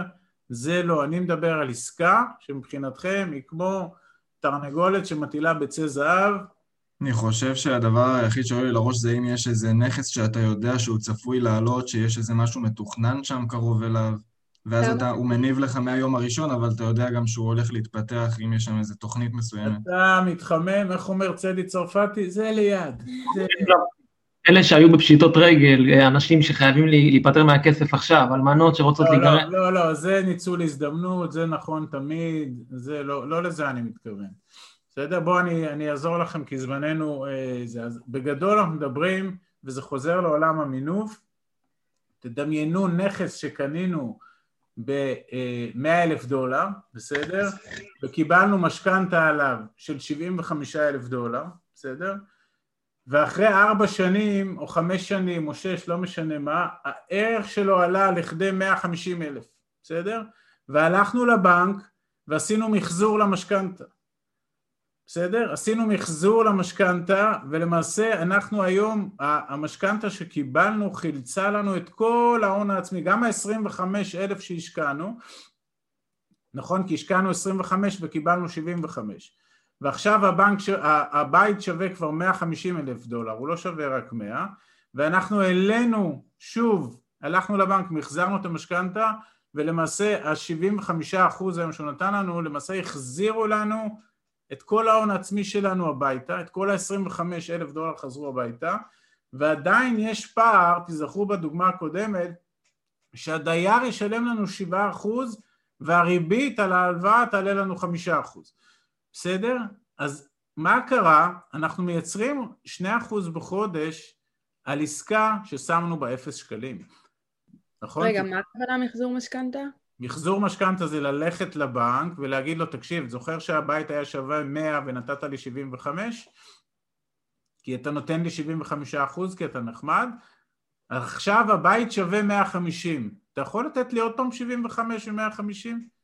הוא אומר לך, אה. כן. ואז החזרת הביתה את הכסף שלך, כל ה-25 שסיכנו, שהשקענו בהתחלה, חזרו הביתה, ועדיין הדייר ישלם לנו יותר ממה שאנחנו נשלם לבנק. ועשינו 2 אחוז, 3 אחוז, לא משנה. משנה הוא שבאפס השקעה אנחנו מקבלים כל הזמן כסף הביתה. ואז אפשר לעשות את זה עוד פעם, ועוד פעם, ועוד פעם, ועוד פעם, ועוד פעם. זה ברור הסוגיה הזאת? יאללה, אז בואו נתקדם.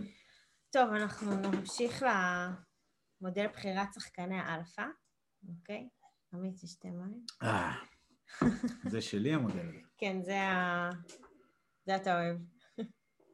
טוב, אה, אז, אז כמו שאמרנו קודם, אנחנו אה, למעשה מדברים כל הזמן על שחקני אלפא, זה הגורמים שאיתם אנחנו עושים את ההשקעות האלה, ולמעשה אנחנו התחלנו לעשות השקעות שמניבות לנו, שמגדילות לנו את ההון העצמי, בתנאים שאמרנו, אנחנו לא רוצים להתעסק עם ההשקעה, אנחנו לא באמת מבינים איפה הכי טוב להשקיע בגרמניה או באנגליה או בארצות הברית, אנחנו לא מחליפים עבודה בעבודה, אנחנו לא הולכים לטוס לשם ולעשות את הנדל"ן בעצמנו, ולכן אנחנו צריכים לחפש עם מי לעשות את זה, בסדר?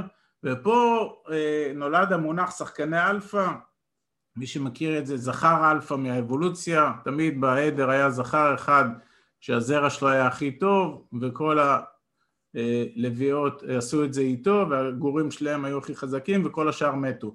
אנחנו מחפשים את השחקנים הכי פעילים בשוק, שעושים נדל"ן הכי הרבה זמן, ותכף אני אדבר על זה, ולמעשה פיתחנו פה מודל שמבוסס על כמה שאלות מאוד פשוטות, מאוד פשוטות, אבל כששואלים אותם לעומק ומבינים את התשובות, זה יצר מצב שהצלחנו אה, לחתוך את כל השוק. ומה זה אומר השוק? והיום בארץ, אתם לא ככה מכירים את זה מן הסתם, יש מאות חברות, לא עשרות, מאות חברות שעושות נדל"ן בחו"ל, מאות חברות ישראליות שעושות נדל"ן בחו"ל. עכשיו, אתם מבינים שבמודל שלנו אנחנו לא עושים את זה, ואנחנו חייבים לעשות את זה עם חברות כאלה.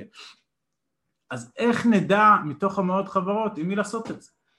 ואלה השאלות ששאלנו את עצמנו, אגר ואני, כדי לשבור את זה, כדי לייצר מצב, ושוב תזכרו בכל מעטפות ההגנה שדיברנו קודם, שמטרתם הם קודם כל לשמור על הכסף שלנו, ולייצר לנו הכנסות פסיביות ולהגדיל לנו את ההון העצמי. אז איך עושים את זה הכי נכון?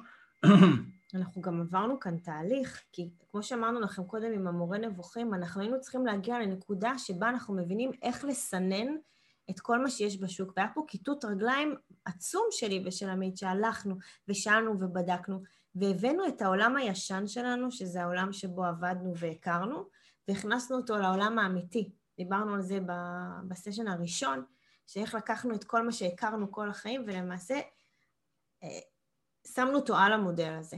כן, אז... שזו, אז, שזו אז התוצאה שלו. מה שהגה אומרת, שאנחנו השקענו המון זמן בדבר הזה. אנחנו הבנו שאת הזמן שלנו, אותו משאב מאוד יקר, אנחנו נמקד את כולו בלאתר את השותפים שלנו, שאיתם נעשה הכנסות פסיביות.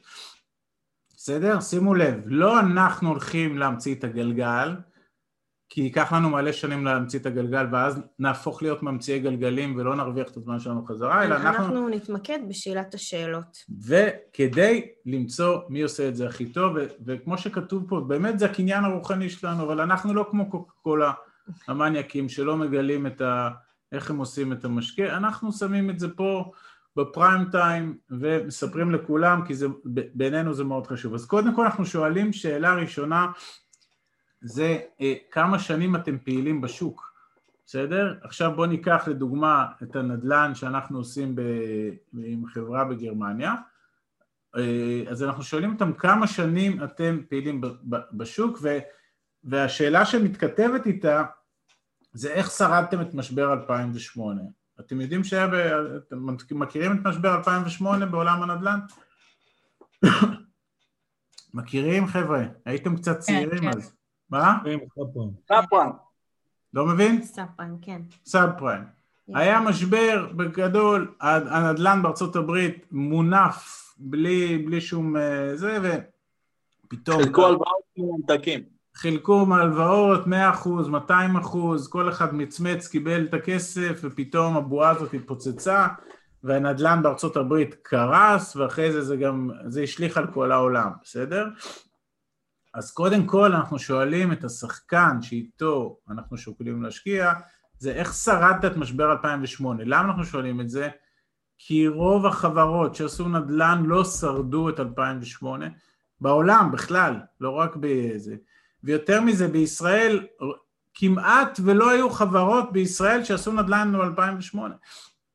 עכשיו אנחנו רוצים מישהו שנמצא הרבה שנים בשוק, שהיה במלחמת 2008, אני עושה לזה קצת, אה, זה, כן, מלחמת 2008, ששרד את התופת, שנפצע, שנחבל, אין אחד ששרד את המשבר ולא הפסיד כסף ולא הפסיד עסקאות ולא חטף בומבות, אבל בסוף במבחן התוצאה שרד אותה, אוקיי? במבחן האבולוציה, אם ניקח את זה לעולם הצוואר של הג'ירפה, הג'ירפה שגידלה את הצוואר כל כך גבוה הצליחה להגיע לעלים הגבוהים. אז אנחנו שואלים שאלה את החברה הזאת שעושה נדל"ן בגרמניה לצורך העניין, איך שרדתם את אלפיים, מה היה לכם הדבר מה הנוסף האבולוציוני שהביא אתכם לזה, ופה הם מסבירים, עשינו ככה, עשינו ככה, עשינו ככה, הפסדנו, הבאנו, לא משנה, אבל בעיניים שלנו, מי שהיה שם ב-2007, 2008 ושרד מאז, אז כבר מבחינתנו הוא קיבל פה ציון מאוד גבוה, וזה, והתוצר לוואי של זה בעיניים שלנו, שכל מי שלא היה ב-2008 במשחק, אנחנו לא הולכים איתו. בסדר? כתפיסה, לא כי אנחנו חושבים שכולם רעים, אנחנו פשוט עשינו פה קו פרשת המים.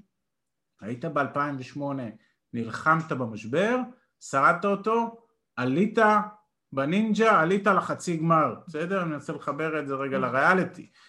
לא היית ב-2008, יכול להיות שאתה עושה נדל"ן מצוין, אבל אנחנו לא הולכים איתך. אנחנו רוצים אנשים ותיקים, מנוסים, פצועים, שואלים זקנים, בסדר? שואלים זקנים. שתיים, אנחנו שואלים אותו שאלה, כמה הון עצמי אותו שחקן ישקיע בעסקה שבה גם הוא מזמין אותנו להשקיע, כי הוא בסוף מגייס משקיעים ומגייס הון בתוך עסקאות שהן לא עסקה של איזה בית אחד, אלא של מקבצי דיור לרוב. קוראים לזה זהות אינטרסים. כן, ולמה אנחנו רוצים את זה? כי אנחנו רוצים שאם השחקן הזה, ששרד את 2008 והיום כבר נמצא לפחות 12 שנה בשוק, על סף ה-13, לפחות 12-13 שנה בשוק, ומזמין אותנו להשקיע איתו בהשקעה במקום שבו הוא מתמחה כבר 13 שנה, אז אנחנו שואלים אותו, סבבה, זו עסקה כזאת טובה?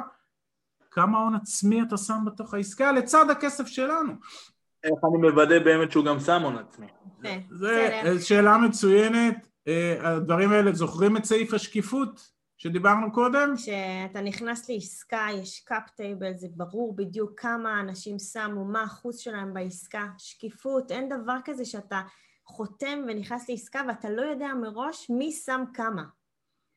לא מראש, אחרי העסקה אתה רואה, אבל, אבל. אבל לדוגמה אחד מהשחקנים שלנו אומר בהצהרה, אני בכל עסקה שם 20% מההון העצמי. כן. כלומר, אם מגייסים מיליון יורו, 200 אלף אני שם, בסדר? או אחד אומר, אני שם 5%, לא משנה, אבל אני רוצה לדעת שהוא שם כסף מהכיס בעסקה שהוא מזמין אותי אליו, בסדר? לצד הכסף של עמית והגר, יש גם כסף של אותה חברה, שאני מזכיר לכם, כבר נמצאת לפחות 13 שנה בעולם הזה. שתיים, אנחנו גם שואלים אותו פה באותה שאלה, וזה שימו לב, כמה כסף אתה יודע למנף לנו בארץ היעד? כלומר, אם זה גרמניה, נחזור לדוגמה של גרמניה, והעסקה שווה, ומגייסים מיליון יורו לעסקה, אז נשאל אותו כמה אתה תביא מהבנק המקומי לצורך השותפות כדי שנקנה נכס בשני מיליון או בשלושה מיליון כדי למנף גם את הכסף שלנו, כי קודם שאלו קודם איך אני יכול לקחת הלוואה בחו"ל, ברוב המקרים לא תוכלו. השחקן אלפא ייקח, כי הוא עובד שם כבר הרבה שנים, ויש לו חברה מקומית, ויש לו חשבונות בנק, ויש לו שם קשרי עבודה, והוא ממנף את כל העסקה, והוא ממנף גם אותנו. בסדר? הסוגיה הזאת מאוד מאוד חשובה, אני לא מוותר על המינוף. תזכרו, נכנסנו לנדל"ן גם בגלל המינוף, הוא חוזר ועולה. ולכן, לצד כמה שנים אתה במלחמה, ולצד כמה כסף אתה שם ומסכן את הכסף שלך לצד הכסף שלנו, כמה כסף תביא לנו, וכמובן באיזה תנאים, כמה כסף תביא מהלוואה מקומית, והשאלה שנועלת את, המ, את, ה, את, ה, את הקניין הרוחני שלנו, אנחנו שואלים אותו שאלה מאוד פשוטה, מי השותף המקומי שלך שעושה את הנדל"ן בגרמניה? למה? כי השחקן הישראלי הזה, אמנם 13 או 14 או 20 שנה בשוק, אבל בסופו של יום המשרד שלו בתל אביב או ברמת גן או ברעננה. ויש מונח שנקרא מגפיים בבוץ.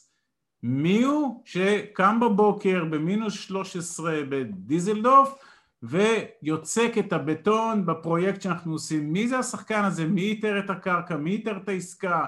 מי עשה את כל האופרציה? מי מנהל את המתחם? בסדר? ופה חשוב לנו מאוד להבין ששם יש גורם מאוד מנוסה ומאוד ותיק, שעבר גם כן הרבה תלאות, ומבחינתי שיהיה כמה שיותר שנים, ושעשה עם השחקן שלנו כמה שיותר עסקאות. לא שתיים, שלוש, אני רוצה עשר, אני רוצה חמש עשרה, אני רוצה עשרים עסקאות שעשו ביחד. בסדר? גם שתיים, שלוש זה בסדר, אבל ככל שיהיו יותר עסקאות, אז, ואם כמובן שיש טרק רקורד של הצלחות, אז יהיה לנו יותר נוח להבין שאנחנו נמצאים במקום טוב, כי בסוף החברה הישראלית בעיניים שלנו מתווכת לנו או מכווצת לנו את האוקיינוס. תזכרו, אנחנו לא משקיעים ברמת גן או בפתח תקווה, אנחנו משקיעים בדיזלדוף. אני לא יודע איפה זה דיזלדוף. אנחנו קוראים לזה לדבר בישראלית. אני מדבר בישראלית, עם החברה הישראלית שהייתה פה מ-2007 וחוותה את המשבר ושרדה אותו ושמה כסף מהכיס ומביאה לי מינוף מגרמניה, וקשורה שם עם גורם מאוד חזק, מאוד ותיק, מאוד מאוד מאוד מאוד מאוד, ויצרנו את כל הדבר הזה וכרכנו את עצמנו, שימו לב עכשיו, כרכנו את עצמנו, אנחנו המשקיעים, ביחד עם השחקן אלפא הישראלי והגורם הגרמני לצורך העניין, כולם כרוכים בעסקה, בשותפות משפטית, ולמעשה אנחנו מחפשים שהזהות אינטרסים שלנו ושלהם תהיה הכי קרובה והכי דומה, כמובן שיהיה שוני, כי הם מה שנקרא מנהלי העסקה ואנחנו שותפים מוגבלים, בסדר? נכנס, נכנס טיפה למשפטי, אבל בגדול אנחנו על אותה אונייה. אנחנו על אותה אונייה, הם, הם, הם משיתים אותה, והם דואגים לה, והם נותנים את האוכל, והם שמים את הדלק, והם עושים, את- והם מנהלים את הכל, חבר'ה. ואליהם מתקשרים כשמשהו לא עובד. כן, מי ששאל על הדירה, לשאלה. השחקן המקומי מקבל את השיחה, השחקן המקומי מנהל את הזה, השחקן המקומי עושה את כל ה... אנחנו בסוף יושבים בנימינה, ואם החמישה ילדים שלנו לא הרסו את הבית, אז אנחנו אחרי זה משחקים איתם בסלון, ואם הרסו את הבית זה לא נורא כי הוא שכור, אתם זוכרים? נטל ונכס. הרסו את הבית, נלך לאסתי, נגיד לאסתי, הרסו את הבית. אה, סליחה, כן, אז זה בגדול נשמע נורא פשוט, נשמע נורא פשוט. הקזנו דם על זה, הקזנו דם, והיום אנחנו משקיעים ככה כמעט ב-99 או 90 ומשהו אחוז מהשקעות, אנחנו נאחזים חזק מאוד במודל, אם יש חריגה כזאת או אחרת באחד הפרמטרים, יש לה הסבר מאוד טוב, אני לא אכנס לזה עכשיו, כי יש לנו איזה שחקן אחד או שניים שיש להם משהו שהם לא בדיוק שם, אז יש להם איזה פקטור מאוד חזק שהם קיבלו בגלל זה, ומה שעשינו פה, ב- ב- בהכרח חתכנו את כל המאות חברות שאמרתי שקיימות, ואנחנו למעשה, אם אתם שואלים אותי, אנחנו עובדים היום עם שש-שבע חברות שעונות, ישראליות, שעונות לנו, לה, כל התנאים, ומשקיעים בארצות הברית ומערב אירופה, ואת כל מה שאמרנו קודם, מקרו ומיקרו, ואיתם אנחנו משקיעים את הכסף בצורה הכי פסיבית, והשארנו שובל ארוך של חברות שחלקן טובות יותר, חלקן טובות פחות, הן פשוט לא עונות למודל.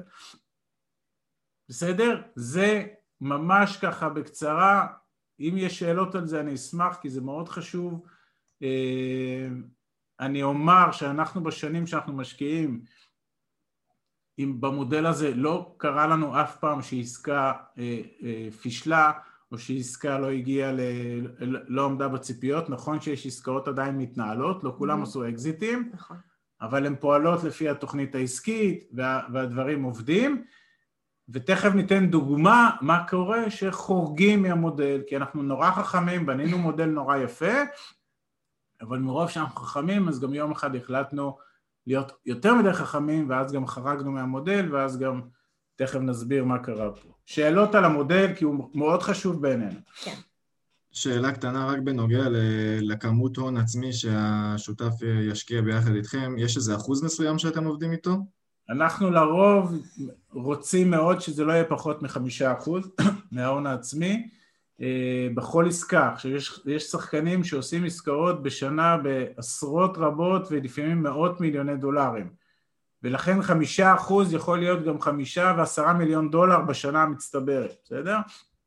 מצד שני יש שחקן שעושה, שם עשרים אחוז בכל עסקה אבל עושה פחות עסקאות בכל שנה אז אז, אז איפשהו זה מתקזז, אבל כן שיהיה הון עצמי וכן שיקרא לזה שהוא בתוך, אנחנו רוצים אותו בעסקה. יחד איתנו בעסקה כחלק אינטגרלי.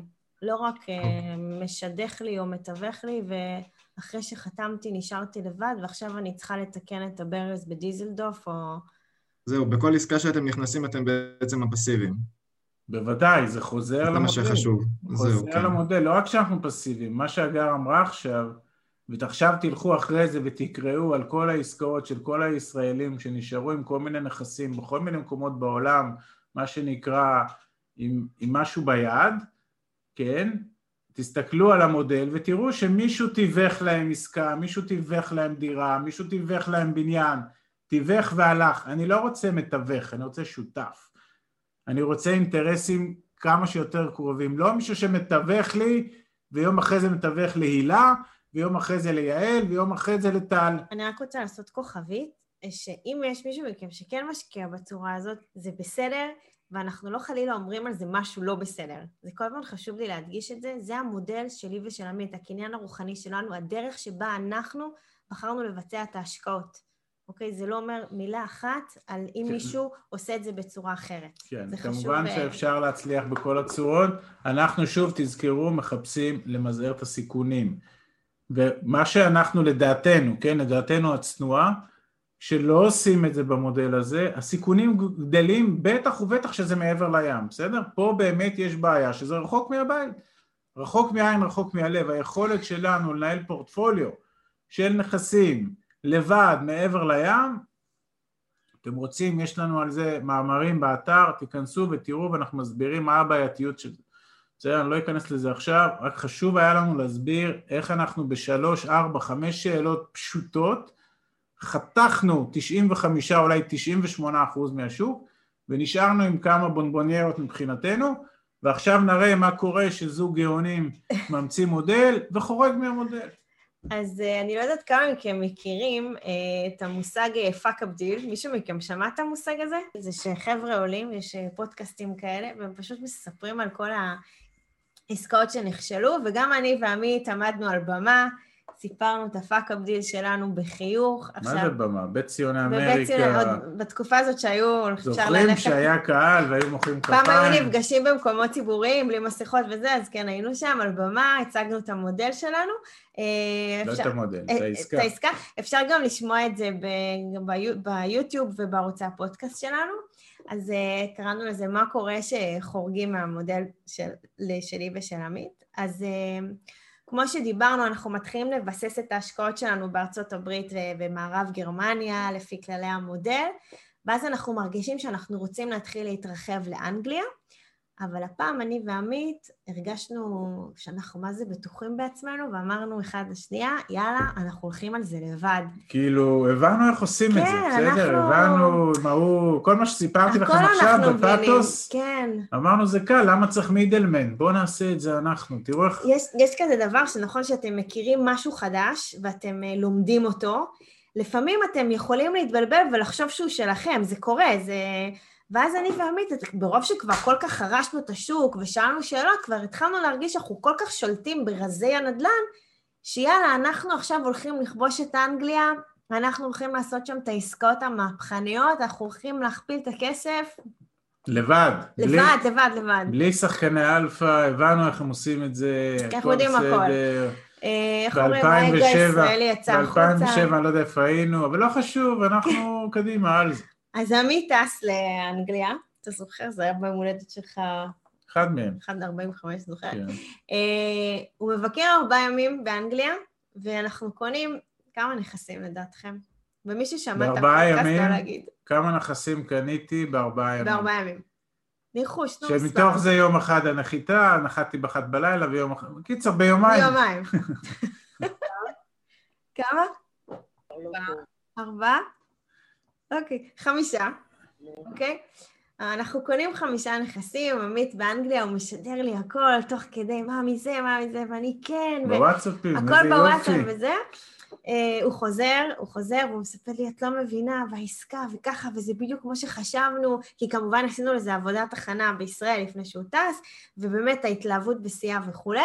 עוברים שבועיים, אנחנו מתלהבים, אנחנו מסדירים את כל עניין uh, התשלום ואנחנו עושים עוד מהלך, אנחנו קונים עוד חמישה, חמישה בתים. כן, יש לכם רעיון איך קנינו את החמישה בתים האלה? איפה? תזרקו. אנחנו בארץ, כן? אנחנו אפילו היינו ביוון ב, ב, 아, ב, נכון, בבית היינו, מלון. כן, כן, היינו ביוון. איך מבית מלון על הבריכה ביוון קונים נכסים באנגליה? הנדלניסטים הגדולים, כן? הנדלניסטים הגדולים קונים נכסים באנגליה אני אעזור לכם, זה קרה בוואטסאפ. בוואטסאפ, כן. בסדר? היינו קשורים שם עם איזה גורם שרלטן, בסדר? שעוד לא הבנו. רגע, רגע, אל תעשה להם ספוילרים. תקשיבו. לא, אבל הוא הציג לי עסקאות, אז כן. לחצתי enter, נכון? כן, עכשיו תקשיבו, זו עסקה שהיא חלומית. תלכו איתי בראש, תבינו איתה. 25 אחוז תשואה. שנתי. כן? שנתי.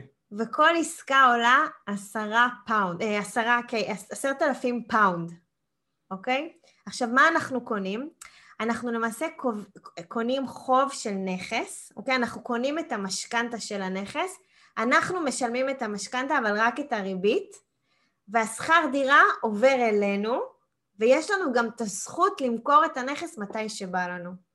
המשמעות שאנחנו יכולים לממש את הנכסים ברווח. אני אנסה רגע להסביר את זה, כי זה לא עסקה, אגב, לא רק שעשינו את זה, גם הלכנו על עסקה מאוד מסובכת, בסדר? זה נגזרת של נדל"ן. לא כן. לא באמת קנינו נדל"ן, קנינו חובות. מה זה אומר? יש אנשים, לצורך העניין, שגרו בעיר כזאת וכזאת, שלא הצליחו לשלם את המשכנתה שלהם, ובמקום לאבד את הבית, באו הנסיכים מישראל, נסיכה ונסיך, קנו מהם את המשכנתה, ולמעשה ב, ב, ב, ב, בשלב הזה המשכנתה משולמת על, על ידינו, אנחנו משלמים כל חודש המשכנתה, אבל רק את הריבית, לא את הקרן, אתם זוכרים קודם שדיברנו, הקרן, אנחנו משלמים רק את הריבית ואנחנו מקבלים את השכר דירה, בסדר? זה אנשים שהחזיקו נכסים שבהם היו דיירים, ואנחנו למעשה, בואו אני אסבר לכם את האוזן, אם השכר דירה היה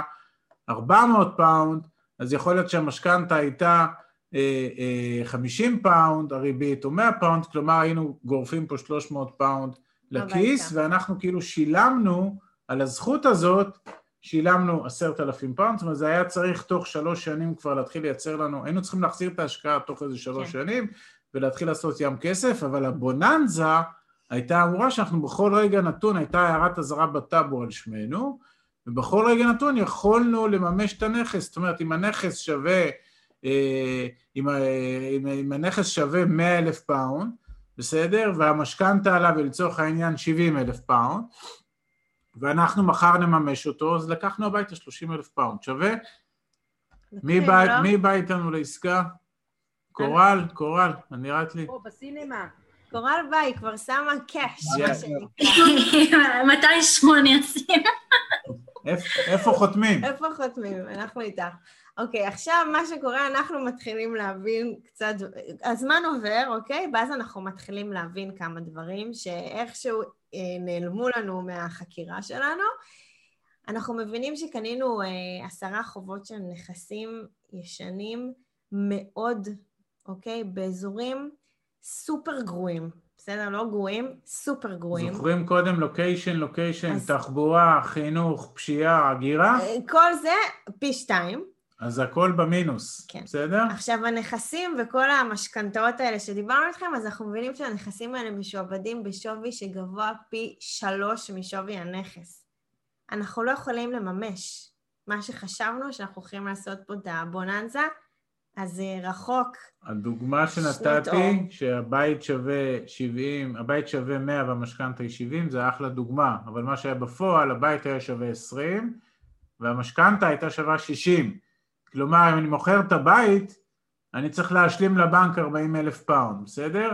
זה גם גילינו בדיעבד, לא מפריע. ואז היה שוס, שוס, מס, מה שוס? חברת הניהול, נכון? בסוף אתם אומרים, אני אמצא חברת ניהול. כמה מכם שמעתם את החברת ניהול המהוללת הזאת שמחכה רק לישראלים? אז הבנו שהחברת ניהול שמכרה לנו את הנכסים, היה לה רישיון זמני. אוקיי? היה לה רישיון זמני לפעול באותו שטח שהיא למעשה מכרה לנו את, ה, את החובות האלה, וגם זמני, כן? אמ, וחלק מהחובות שהיא מכרה לנו, היא, היא אפילו לא הייתה שם, היא לא ביקרה בנכסים, היא לא הכירה אותם. בסדר? זה מה שאנחנו מבינים. והרישיון הזמני הזה, בו, יום אחד הם התקשרו ואמרו שאין להם יותר רישיון. פג תוקף. פג להם התוקף. אין להם יותר רישיון לנהל נכסים במקום הזה? אסור להם אה, בכלל, אה, עכשיו, זה, כן, תכף אנחנו נדבר. רגע, כן. זה אומר שבן לילה, לא רק שנשארנו עם עשר חרא, זאת אומרת, עשרה חובות כפול זה, גם לא היה לנו מי שינהל את זה. כלום, אני, הלכנו עם הנכסים עכשיו, עם הדיירים האלה. זאת אומרת, הדי... ואגב, הדיירים האלה זה לא... בואו אני אגיד לכם ככה. זה לא באמת. אתם מכירים את. האנגלים האלה ששותים 17 ליטר בפאב המקומי, הולכים לראות את הכדורגל ובערב מקיאים, אז, אז, אה, אז, אז, הם, אז הם הקיאו אצלנו בנכסים. ההקאות היו אצלנו. המסיבה של אחרי הכדורגל הייתה בבית בנכסים שלנו, אה, כולל ההקאות. עכשיו... אבל אה, אז אמרנו שאנחנו גם חכם, אנחנו 아, אה, גם כן. יודעים לצפות את שער, ה, את שער המטבע, נכון? זה דיברנו קודם על... היה ברקזיט. אה, זה היה ב, ביוני 2016, אני לא יודע איפה הייתם, אבל ב-23 ביוני בריטניה הצביעה על כוונתה לצאת מהאיחוד האירופאי, מה שהיום, רק היום, איפה שהם כן. הבשילו את זה. וכיוון שרוב האנשים וה... וה... אה, שנקרא האנליסטים צפו שבריטניה תישאר באיחוד וצפו שהפאונד יעלה בעשרה אחוז רק בגלל ה... עכשיו כיוון שהיינו צריכים הרבה כסף למהלך הזה כי זה אמנם רק עשרה פאונד אה, עשרת אלפים פאונד, אבל זה כפול עשר, זאת אומרת זה מאה אלף פאונד, אז אמרנו בוא נתחכמה, היה לנו 500 אלף שקל, ולילה לפני הברקזיט קנינו ב-500 אלף שקל פאונדים. מהמם, כן. כי ציפינו שזה יעלה בעשרה אחוז, ואז אמרנו נעשה 50 אלף שקל בלילה, שווה? מה, לא הייתם עושים? קורל, את הולכת על זה?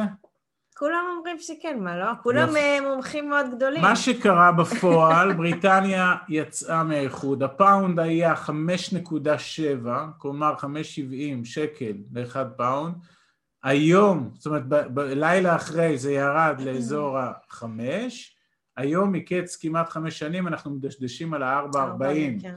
בסדר? 5.70 קנינו, זאת אומרת שלא הרווחנו 50 אלף, אלא בערך 100 אלף שקל הפסדנו על הקנייה הזאת, בסדר? אבל עוד לא סיימנו. לא. סיימנו. כן. עכשיו, כשהחברת ניהול אה, נטשה אותנו, וגם הפסיקה לענות לנו לטלפונים וכל דבר, התחלנו פשוט לחפש חברת ניהול, ואנחנו שולחים מיילים לאנשים ומנסים להסביר להם, אף אחד בכלל לא עונה לנו, ואנחנו לא שלחנו מייל אחד, שלחנו כמה פעמים, עד שפתאום... לא, מה שקרה שאף אחד לא רצה, אה, החברות. ניהול אמרו, מי בכלל נכנס למקומות האלה? כן, הם. לא ענו לנו בכלל, הם בכלל לא... לא, היו כאלה שענו, אמרו לי, אנחנו לא כן. מנהלים נכסים במקומות האלה, זה בלתי נהיל. בסדר, חבר'ה, זה היה באמת, תכף נראה סרטון. אבל מצאנו, רגע, זה זה, אבל מצאנו. מצאנו צדיק אחד בסדום אה, שהסכים כן. לטפל בנו ולעזור לנו, והוא איש מקסים, מקסים, מקסים. ואנחנו טסנו אליו, כי לא הייתה לנו ברירה. אה, למזער נזקים. דרך אגב, זה עוד כסף ש... כן. שתיקחו בחשבון שאנחנו מוצאים שלא תכננו להוציא, ואנחנו טסים לשם, והוא מארח אותנו מאוד יפה, והוא מנסה לחלץ אותנו מהבוץ הזה שאנחנו נמצאים בו. ועוברות שנתיים וחצי, וסך ההוצאות מהנכסים הם אה, עלו, כמו שאתם מבינים, על ההכנסות, כאילו זה בכלל לא, אין פה שום break even או משהו כזה. אחרי שלוש שנים סיימנו להקיז דם, יזע וכסף, ומחקנו את כל ההשקעה. אוקיי? אז מי מכם היום שמטייל בעזריאלי, יש שם, אה, במגדל יש משרד של עורכי דין, יש להם פרקט מהמם חדש. אם תראו, יש שם שלט קטן, כתוב באדיבות, עמית והגר דרור, על זה כל הכסף שבזבזנו. שחרגו ממודל שחקני האלפא והלכו להשקיע בעצמם. אה, זה- אז זה הסיפור, הוא קצת משעשע. אה, הרבה אנשים שאם זה היה קורה להם, אני יכול להגיד לכם באחריות, או שהיו תולים את עצמם איפשהו, או שהיו מפסיקים את ההשקעות האלה, או שהיו משתבללים, או כל מיני מילים אחרות, כי באמת הפסדנו הרבה. אנחנו בדרכנו האופטימית בחרנו להפיק מזה תובנות ולקחים להמשך הדרך, כי כמו שאמרנו קודם, אין, הצלח, אין 100% הצלחות אין לאף אחד, ולגלות לכם סוד, גם לכם לא יהיה בכל תחום בחיים. אז בואו נדבר רגע על התובנות שהיו לנו מהאירוע הזה. אולי לכם יש איזושהי תובנה בשבילנו, לפני שאנחנו אומרים לכם מה אנחנו מסיקים מהאירוע הזה? בא לכם לזרוק לנו תובנה אחת. זה בסדר. לא לסטות מהמודל. זה, זה, סגרת את. סגרת את הדיון, נכון? זה, זה תובנת מקרו, אבל תובנות באמת ברמה יותר נמוכה. לעשות שיעורי בית לפני שאתה מתחיל להשקיע. זאת אומרת, אה, לפני שאתה קונה נכס באזור השקעה, לדעת אה, את האזור, את, ה... את, את הכל, גם ברמת המקרו וגם ברמת המיקרו, כמו שנראה לי יעל אמרה, תחבורה ציבורית, ואתם אמרתם, בתי ספר ומוסדות לימוד, שהכל, אתה לא קונה באיזה סלאמס ובסוף אכלת אותה ואין לך מה לעשות כאילו מ- מישראל. נכון. טריוויאלי, נכון, זה- טריוויאלי, זה, אבל... זה מאוד, זה, זה מדויק מה שאמרת, כי באמת, אם זו התובנה שלך עכשיו, אני כבר כאילו רגועה להמשך הדרך. כי, כי מה שאמרת עכשיו, זה, זה מה שאנחנו מלמד, לא מלמדים, אלא מעבירים לאנשים בכל הגילאים, אוקיי? אין לנו ריינג' שאנחנו... כל הגילאים, אנחנו אומרים להם, בבקשה, תבינו לאיזה עסקה אתם נכנסים. אתם תשבו, אתם תשאלו שאלות, עניין השקיפות שוב פעם, שוב פעם חוזר כאן, לא סתם אנחנו רוצים שחקנים שהם ותיקים בשוק, לא סתם אנחנו רוצים תסריטות בגב, לא סתם אנחנו רוצים להבין מי ה-boots on the ground, מי יוצא לשטח, אנחנו צריכים את הדבר הזה בשביל להבין כמה ההשקעה שלנו הולכת אה, לשמור על הקרן, כמו שדיברנו, אני בכלל מדברת איתכם. על רווחים. על, על רווחים. אני עוד לא מדברת על רווחים, אני מדברת לשמור על הקרן ולהחזיר אותה הביתה היה ומשהו משהו קרה. אז אנחנו, בשבילנו, התובנות, בשביל לעשות closure לאירוע המכונן הזה אצל עמית והגר, מבינים שאין דבר כזה נדל"ן בשלט רחוק במודל של הכנסה פסיבית. אין, זה לא קיים. אם אנחנו רוצים לשבת איתכם עכשיו שעתיים בערב ולספר לכם את כל הידע שלנו, לא יכולים לנהל במקביל נכסים, כי המייל שלנו כנראה היה עכשיו מתפוצץ מכמות הנכסים שיש לנו. אין דבר כזה קיצורי דרך, אוקיי? אין, לא קיים. בשביל להיות מקצוען צריך להשקיע המון זמן והמון משאבים. אז רק שתדעו, הנכס הזה שקנינו, אנחנו גם תכף נראה לכם את הכלה המהממת שלנו. אחד מהם. אחד, אחד מהקי הזה שנראה לכם. אה, סתם, כשהלכנו ברחוב עם, ה... עם מי שכן הסכים אה, להושיע אותנו, אמר לנו, תראו, אם הייתם קונים, לא פה, הייתם קונים כאן. בצד השני של הרחוב. בצד, בצד השני של הרחוב, זה אותו רחוב, אוקיי? כן. הוא אומר לנו, פה יש בתים ב-200 אלף פאונד, ופה היה בית ב-40 אלף. באותו רחוב. אותו רחוב, זה, אתם לא רואים אפילו הבדל, אוקיי? אבל, אבל אנחנו פה גרים בבנימינה, מה לי ולרחוב הזה באנגליה? אין יזם שרק מצליח, אין דבר כזה, נפילות בדרך הם תנאי הכרחי להצלחה, אוקיי? חבר'ה, ואני חייב את המשפט הזה, כי אתם צעירים, ואולי האכזבות הכי גדולות היו שלא הגעתם לקורס ההוא וההוא בצבא, או שנפרדתם מהחבר וחברה, ולא מזלזל ברומנטיקה. אבל בעולם היזמי ובחיים האמיתיים תהיינה, יהיו כישלונות, בסדר? יהיו כישלונות. מי שיקח כישלון ויהפוך את זה ל, ל, ל, לבכי ולמראה, אז הוא לא ימריא לשום, דג... לשום מקום. מי שיקח כישלון, יתחקר אותו, כמו שאנחנו עושים פה, באומץ. לא חייבים להציג את זה בקהל מול 110 אנשים בבית ציוני אמריקה, אבל כישלונות יהיו בכל מקום שתלכו, בכל דרך שתלכו, תבינו שהכישלונות הם חלק מהדרך, בסדר? ו- ויש אין ספור דוגמאות של אין ספור מצליחנים, אגב רוב המצליחנים, אם לא כולם, שאנחנו שמענו כדי ללמוד מה שאנחנו יודעים, הגיעו באיזשהו שלב לתחתית של התחתית של התחתית, ומשם התחילו לגדול. זה, אנחנו חוזרים אתכם לגב לקיר. אתם זוכרים, דיברנו את זה בסשן, ככה פתחנו עם הגב לקיר שרצינו לצאת לדרך, אז חלק מהמצליחנים למעשה דיברו שהם הגיעו לכך שלא היה להם כלום. לא היה להם כסף לקנות את הארוחה הבאה שלהם. טוני רובינס. טוני רובינס מדבר על זה בלי סוף. עכשיו, דרך אגב, אני רציתי להגיד את זה קודם, ספריית השמע שלי ושל עמית נמצאת בערוץ היוטיוב שלנו. שם נמצא כל החומר ההשערתי שהצליח לפרוץ אצלנו את המחסומים שלנו. פשוט תחפשו את זה, יש שם פלייליסט, אה, ספריית השמע של עמית ואגב, ואתם תראו איך הם מדברים על זה שם המצליחנים. עכשיו, תובנה נוספת זה כל טעות בעסקה רעה, אסור שהיא תחזור בעסקאות הבאות. אסור, אוקיי? אם עכשיו אנחנו נכנסים לאיזושהי עסקה או מהלך, אנחנו בוחנים את זה אחורה, אוקיי? עשינו תחקירים, ואנחנו בודקים האם אחד מהפרמטרים האלה אה, נמצא בה. כלומר, זה חייבים, חייבים לטעות, אבל אסור לטעות פעמיים באותה נקודה.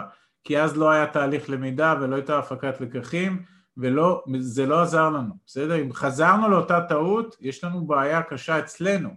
זה אסור שיקרה. היו טעויות בשחקני אלפא? סליחה שאני מתפרץ לכם. היו לכם, אפרופו, זו הייתה טעות שאמרתם שהלכנו סולו.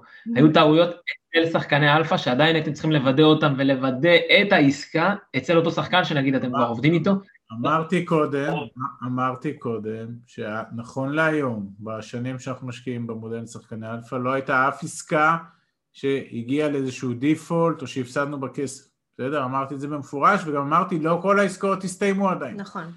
אבל במודל שלנו לא קרה אף פעם שזה, ואני אומר יותר מזה, אין פה ערובה שיהיה פה 100% הצלחה נכון. 30 שנה קדימה.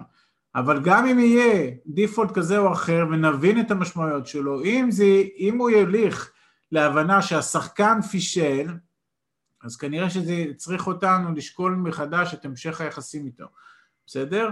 זה הרעיון, אבל בעולם שלנו נכון להיום אפס תקלות בדבר הזה, וכמו שאמרתי, פעם ראשונה, אני אגיד יותר מזה, היו לנו עוד נפילות, לא בסדר גודל כזה, היו עוד נפילות, הם לא היו בסדר גודל הזה, אבל הם היו עם עוד דברים ועוד שחקנים שלא עמדו במודל, בסדר? ולכן כל נפילה כזאת מחוץ למודל, ה by-product שלה שהיא חיזקה לנו את המודל.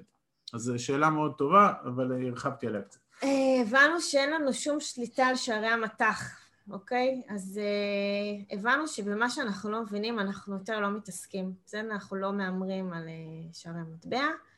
והתובנה שתוך כדי חקירה של התחקיר שאנחנו עושים, זה שהפסדים בעסקה א', אנחנו מקזזים אותה במיסים של עסקה ב'.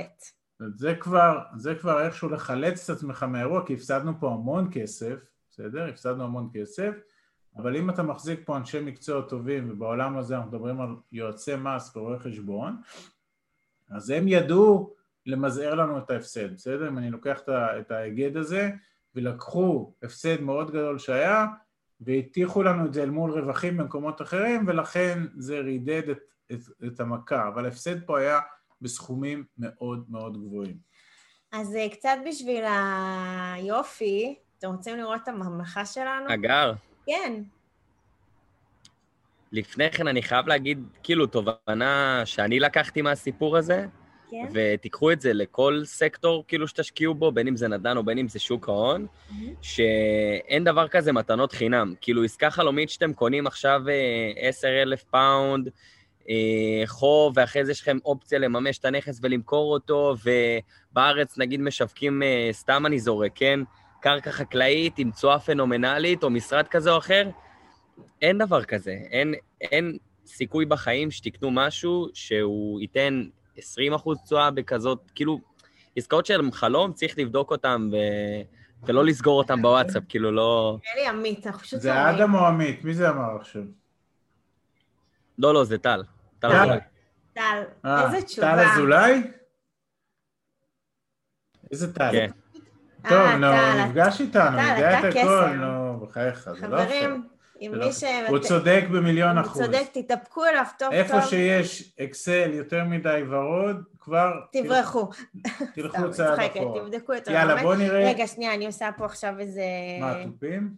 לא, אני פשוט מראה להם את ה... חכה שנייה. חכה שנייה. שנייה.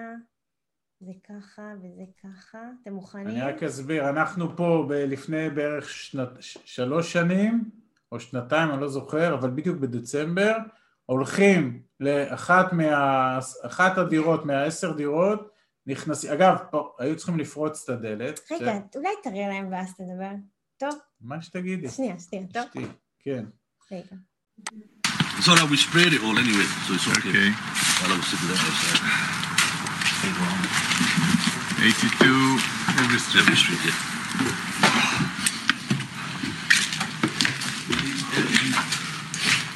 No one's in here, look. There's letters and everything. Know where these, there's no corpse here. Take them through. There's no calendar.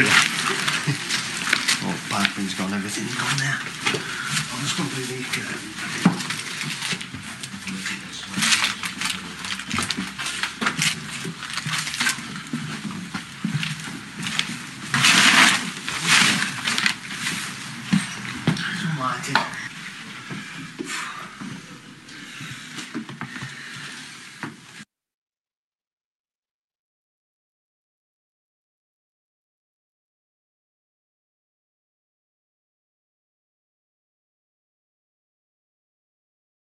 אני רק... אוקיי. שומעים אותנו, כן? שומעים? כן. הדירה הזאת, אה, מה שמדהים, ראיתם ששם אף אחד לא גר כבר הרבה שנים, או בוא נגיד לא ראויה למגורי אדם. כשנכנסנו, אז קודם כל היה צריך לפרוץ את הדלת, כי זה לא היה זה. ראיתם את כמות הדואר שהייתה שם למטה, ראיתם את, ה, את ההרס בפנים. אה, כשעלינו, הוא גם אמר לי, הבחור שנכנסנו איתו, שאני צריך אחרי זה לזרוק את הבגדים, כנראה היו לי פשפשים בכל הזה, בקומה למעלה הגר לא עלתה, היא שלחה אותי לבד, ו... אני חושבת שהייתי בהיריון שם. הכי מדהים, שמהדירה הזאת, משום מה, קיבלנו שכר דירה, אוקיי? נוסף לכל ה... אני לא יודע מי שילם שם, המלכה הבריטית, לא יודע, אבל בתוך הפורטפוליו של אותה חברה שטיווחה לנו ומכרה לנו את העסקאות, קיבלנו במשך חודשים ארוכים שכר דירה מהדרק הזה, אה, פשוט היה נורא, יצאנו משם, נעלנו, ופשוט ויתר, כבר באותו יום אמרנו לו, קח, מה שנקרא, תזדכה על זה, מי שמוכן להתקרב לשם, תיקח. אנחנו גם מרגישים מאוד בנוח לשתף את הדבר הזה, כי אנחנו חושבים שזה עוד יותר גם מחזק את האותנטיות שלנו, שבאמת יראו את כל השלבים שעברנו בדרך, אנחנו לא מתביישים בזה, זה חלק מהתהליך שעשה אותנו מי שאנחנו, וחשוב לנו מאוד שתראו ותחוו ותרגישו יחד איתנו את, את הדירה המהממת הזאת. אז אה, תקשיבו, אתם לא מאמינים, אבל אנחנו הגענו לסוף, והשארנו לכם זמן קצת לשאלות. אה, אז מה קורה? דברו. אני, יש לי שתי שאלות, אם אפשר, בבקשה. די, נו. קודם כל, תודה רבה, היה אחלה הרצאה. איזה. כיף. רציתי לשאול, רציתי לשאול קודם כל לגבי הגירה חיובית, אם הדרך לבדוק את זה זה לראות אם השכר דירה עלה במגמת עלייה בשנים האחרונות, אם אפשר לבדוק את הנתון הזה בצורה טובה. ושאלה שנייה, האם כל המינוף שאתם מדברים עליו מותנה בזה שמחזירים את כל הקרן של ההלוואה בבת אחת, אחרי איקס שנים? וזה לא כמו שפיצר בעצם, כמו שאתה לוקח פה לא. בארץ נגיד. אוקיי, אז קודם כל לגבי הגירה, לגבי הגירה חיובית, אה, יש נתונים, שוב, בגלל שאנחנו משקיעים במדינות אה, שקופות, רגולטוריות, הנתונים מאוד ברורים, בסדר? גם בישראל תיקח כל עיר, כל יישוב, תלך ללשכה המרכזית לסטטיסטיקה או אחד מהגופים האלה, ותוכל לראות כמה אנשים הגיעו השנה לבנימינה וכמה עזבו, תעשה זה פחות זה ותראה אם ההגירה חיובית או שלילית, זה מאוד פשוט. כמובן שאם שכר הדירה עולה, אז כנראה זה עוד פרמטר, אבל יכול שכר הדירה גם לעלות אפילו אם יש break even ואפילו אם יש הגירה שלילית, בסדר? תלוי באיזה אזורים, תלוי הכל. לגבי המינוף, אני לא בטוח שהבנתי את השאלה שלך, אנחנו מבחינתנו, יש לנו גם מקומות שאנחנו מחזירים במהלך העסקה גם את הקרן וגם את הריבית, לא רק ריבית. מה שזה עושה, בהכרח זה מייצר לנו תזרים יותר נמוך בשוטף, אבל שתהיה באקזיט, כל הקרן ששילמנו זה למעשה כסף שלנו, כי כשנבוא להחזיר את ההלוואה לבנק, אז שילמנו. נחזיר פחות ממה שלקחנו. והדלתא הזאת, כמובן שזה כסף שלנו. אז, אז השאלה היא, היא נכונה, היא בסדר, בגדול, אה, אנחנו בסוף בתפיסה, בתפיסה רוצים לקחת, אה, לקחת אה, הלוואות כמה שיותר גדולות וכמה שיותר זולות ולהחזיר אותן כמה שפחות וכמה שיותר רחוק, בסדר? לא כל הבנקים נותנים את זה, ברגע שנכנס השפיצר, אם השפיצר הזה, שפיצר מי שלא יודע זה החזר גם של הקרן וגם של הריבית, אם השפיצר הזה עדיין מייצר לנו איזושהי יכולת לתזרים חיובי שלא מכניס אותנו לאיזושהי מערבולת של מינוס, אז מבחינתנו עדיין זה סבבה בתוך המודל, כי אנחנו עושים פה כסף מכסף שהוא לא שלנו. שנרגיש אותו רק כשנסגור את ההלוואה. בסדר, ניב? כן, אוקיי, אז זה מוביל אותי לשאלה נוספת. האם השכר דירה שאתם מקבלים בעסקאות האלה, הוא עולה על הסכום של הריבית והקרן החודשי? לא, אין חיה כזאת, אין חיה כזאת. אם אתה- אם אתה נכנס ב-100% מימון לעסקה כזאת, ואנחנו מדברים בסוף על 7% או 8% בלחץ, אתה יודע מה, 9% בלחץ, והריבית היא תהיה רק 3%, זה סבבה, אבל יש עוד את הקרן. ולכן הקרן והריבית ביחד לעולם יהיו יותר, אני לא מכיר עסקה נדל"נית שב-100% מינוף הצליחה להחזיר גם קרן, ואז עושים 50% הון עצמי לצורך העניין, 50% מינוף, ואתה זוכר שבעסקאות שלנו יש עוד מינוף שמביא השחקן בעצמו. בסדר? יש פה מינוף שיכול להיות כפול ומשולש, וגם בדברים האלה אנחנו מתעסקים. כן, מה עוד?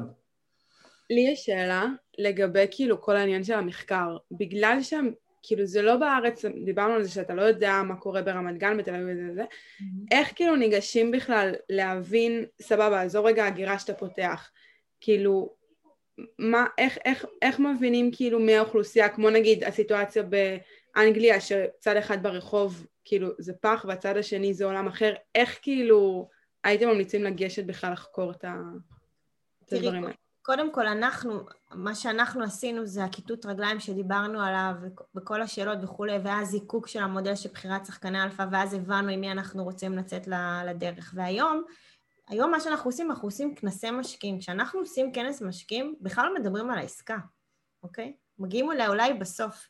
הוא מדבר על כל מה שאת כרגע שאלת, אוקיי? כשאת תבואי לשבת לפגישה, את תעלי את השאלות האלה ואת תבקשי גם לדעת איך את יכולה לקבל את הנתונים האלה. זה, זה גם, לא זוכרת מי דיבר על זה קודם, זה כל כך חשוב להבין את השטח ואת העסקה ולאן את נכנסת. אחרי שעשית לך את המבוא הזה והרגשת שאת מבינה, עכשיו את גם תביני את העסקה הרבה יותר טוב, כי היא תתחבר לך למה ששמעת. זה חלק מהתהליך. אבל אני חייב, יעל, מה? אני חייב אני לומר, אני חייב לומר, אני חייב לומר, שהמודל שלנו למעשה משליך על השחקנים את הבדיקה הזאת, בסדר? אני, זו- כי... זה השחקנים שעושים, לא אתה שיושב ברור, בבית. ברור, זה לא אומר שאני אהיה אדיש לנתונים. נכון. אבל בגלל זה שהוא שם 13-14 שנה, בגלל שהוא עשה כבר מלא עסקאות, בגלל, בגלל, בגלל, בגלל, בגלל, הוא צבר מלא ידע. התפיסה שלנו, שגם אם אנחנו נחרוך עכשיו את הגוגל חודשיים, וגוגל סטריט, ונבוא עם הלוויינים והחלליות, לעולם לא נגיע לרמת הידע שלו. ורמת הידע שלו מבוססת על המון המון ניסיון ומבוססת על השחקן המקומי. אותו שחקן מקומי לצורך העניין, בדוגמה, זה אותו גורם שהלך איתנו באנגליה, שחילץ אותנו ואמר לנו אם הייתם משקיעים פה, בסדר? בסוף אתה צריך, אתה צריך כן. במודל שלנו אה, לבטוח באנשים שאתה יושב מולם שהם הכי טובים בתחומם, אני אקח את זה לעולם הרפואה, חלילה מישהו מאיתנו צריך ניתוח, לא משנה איפה, כנראה שהתפיסה שלכם ושל ההורים תהיה ללכת למנתח הכי טוב, נכון? למה שהסטאג'ר יחליף לי את הברך או את הכליה? למה לא זה שעשה את זה כבר עשרת אלפים פעם? אז זה יעלה לי פי שלוש, מה אכפת לי? אבל זה יהיה בריאות. אותו דבר פה. אני יכול ללמוד בגוגל באופן תיאורטי. אגב, הגוגל גם מייצר הרבה עיוותים, יש הטעיות. מלא אינטרסנטים, יש, יש, יש, יש אתרים כאלה שהם סטטיסטיים. בסדר? יש ואז זה זילו. מעוות את הנתונים. יש, יש, יש בא- בארצות הברית אתר יד שתיים זילו. חלק מהאנשים הופכים אותו לתנ"ך. הוא לא תנ"ך, יש בו מלא עיוותים. מהמם. יש בו מלא דברים שחסרים, ואז אתה מסתכל ברמה פשטנית ואתה לכאורה פוסל עסקאות או מתלהב מעסקאות, מהמם. אבל יש מלא רבדים מסביב, וכדי להצליח חייבים ללכת עם גורמי מקצוע, זה מה שאנחנו אומרים כל, כל הזמן, הרופא שיניים הכי טוב, הרואה חשבון הכי טוב, המנתח הכי טוב, וזה שעושה נדל"ן הכי טוב, כי אני רוצה להסתייע בו, זה הכל. זאת הגישה, זה נקרא outsourcing, מיקור חוץ. אני לא יודע לעשות הכל הכי טוב, אז אני אלך למי שכן יודע, אני אלחץ לו יד, אני אשלם לו כסף ואני אעלה איתו ביחד על האונייה. עכשיו, עכשיו תשוט. כן, עוד שאלות. זהו, נראה לי שהם... זהו, גמרנו אותם. זהו. אז תקשיבו. אז אחד, אה, לכו תיקחו איזה כדור לכאב ראש. אה, לגבי, אה, לגבי השבוע הבא, אנחנו הולכים להראות לכם כמה דברים, אבל אנחנו רוצים גם לעשות איתכם דברים שאנחנו עושים עם אנשים שמדברים איתנו, ולמעשה אנחנו מייצרים לאנשים תוכניות של חמש, שש ועשר שנים קדימה, של הגדלת הון, ומה שנקרא כמה ומתי שלנו. אנחנו שואלים אנשים כמה, כמה כסף אתם רוצים הכנסה פסיבית, מתי אתם רוצים שזה יקרה, ועל בסיס הנתונים הפיננסיים שלהם, אנחנו תופרים להם איזו תוכנית, ואנחנו רוצים איתכם, אה, אם יש פה מתנדבים שרוצים שנעשה עליהם את הדבר הזה, ונדגים איתם שהם יציגו לנו נתונים, אז נשמח, אני ארצה שאולי ידברו איתנו לפני זה. בכל מקרה, צריך פה גורמים שיש להם איזשהו הון או יש להם איזשהם נכסים, כי מ-200 אלף שקל או מ-50 אלף שקל שחסכתם בצבא, אי אפשר לייצר באמת אה, זה, אבל אם, אם לא יהיו פה כאלה, כי אתם קצת צעירים, למרות שיש פה איזה שני מיליונרים, שאני כבר יודע, אם לא יהיו פה כאלה, אז אנחנו, אז אולי כאילו נעשה מספרים פיקטיביים, זאת אומרת, יעלה מישהו ולצורך הדוגמה יגיד, יש לי נכס כזה, יש לי אה, נכס... אנחנו, יש לנו... נחשוב על איזה קונספט. יש, אני נפגשנו מעל אלפיים זוגות, יש לנו מכל דבר דוגמאות. כן, רק אני רוצה, אם יש פה אנשים ממש אם מהקהל, אתם רוצים, אז תקש... אה, תראי את. אפיק, אפיק הזה לגזיאל, הוא היה במלדיבים. עכשיו, יכול להיות שהוא רכש שם את כל ה... זה. אני מקווה שלא, אבל בסדר. ואז יכול להיות אה, שיש לו מלא כסף, אז אפשר עליו אני חושבת. שהם יכולים לפנות לאדם ועמית, יש להם קבוצת וואטסאפ, אם יש מישהו שרוצה להתנדב, ואדם אה, יעביר אלינו, ואם לא, זה בסדר, אנחנו נוכל להסתדר. אה, חברים, אנחנו מקווים שהיה לכם כיף, לנו היה ממש כיף. תודה רבה.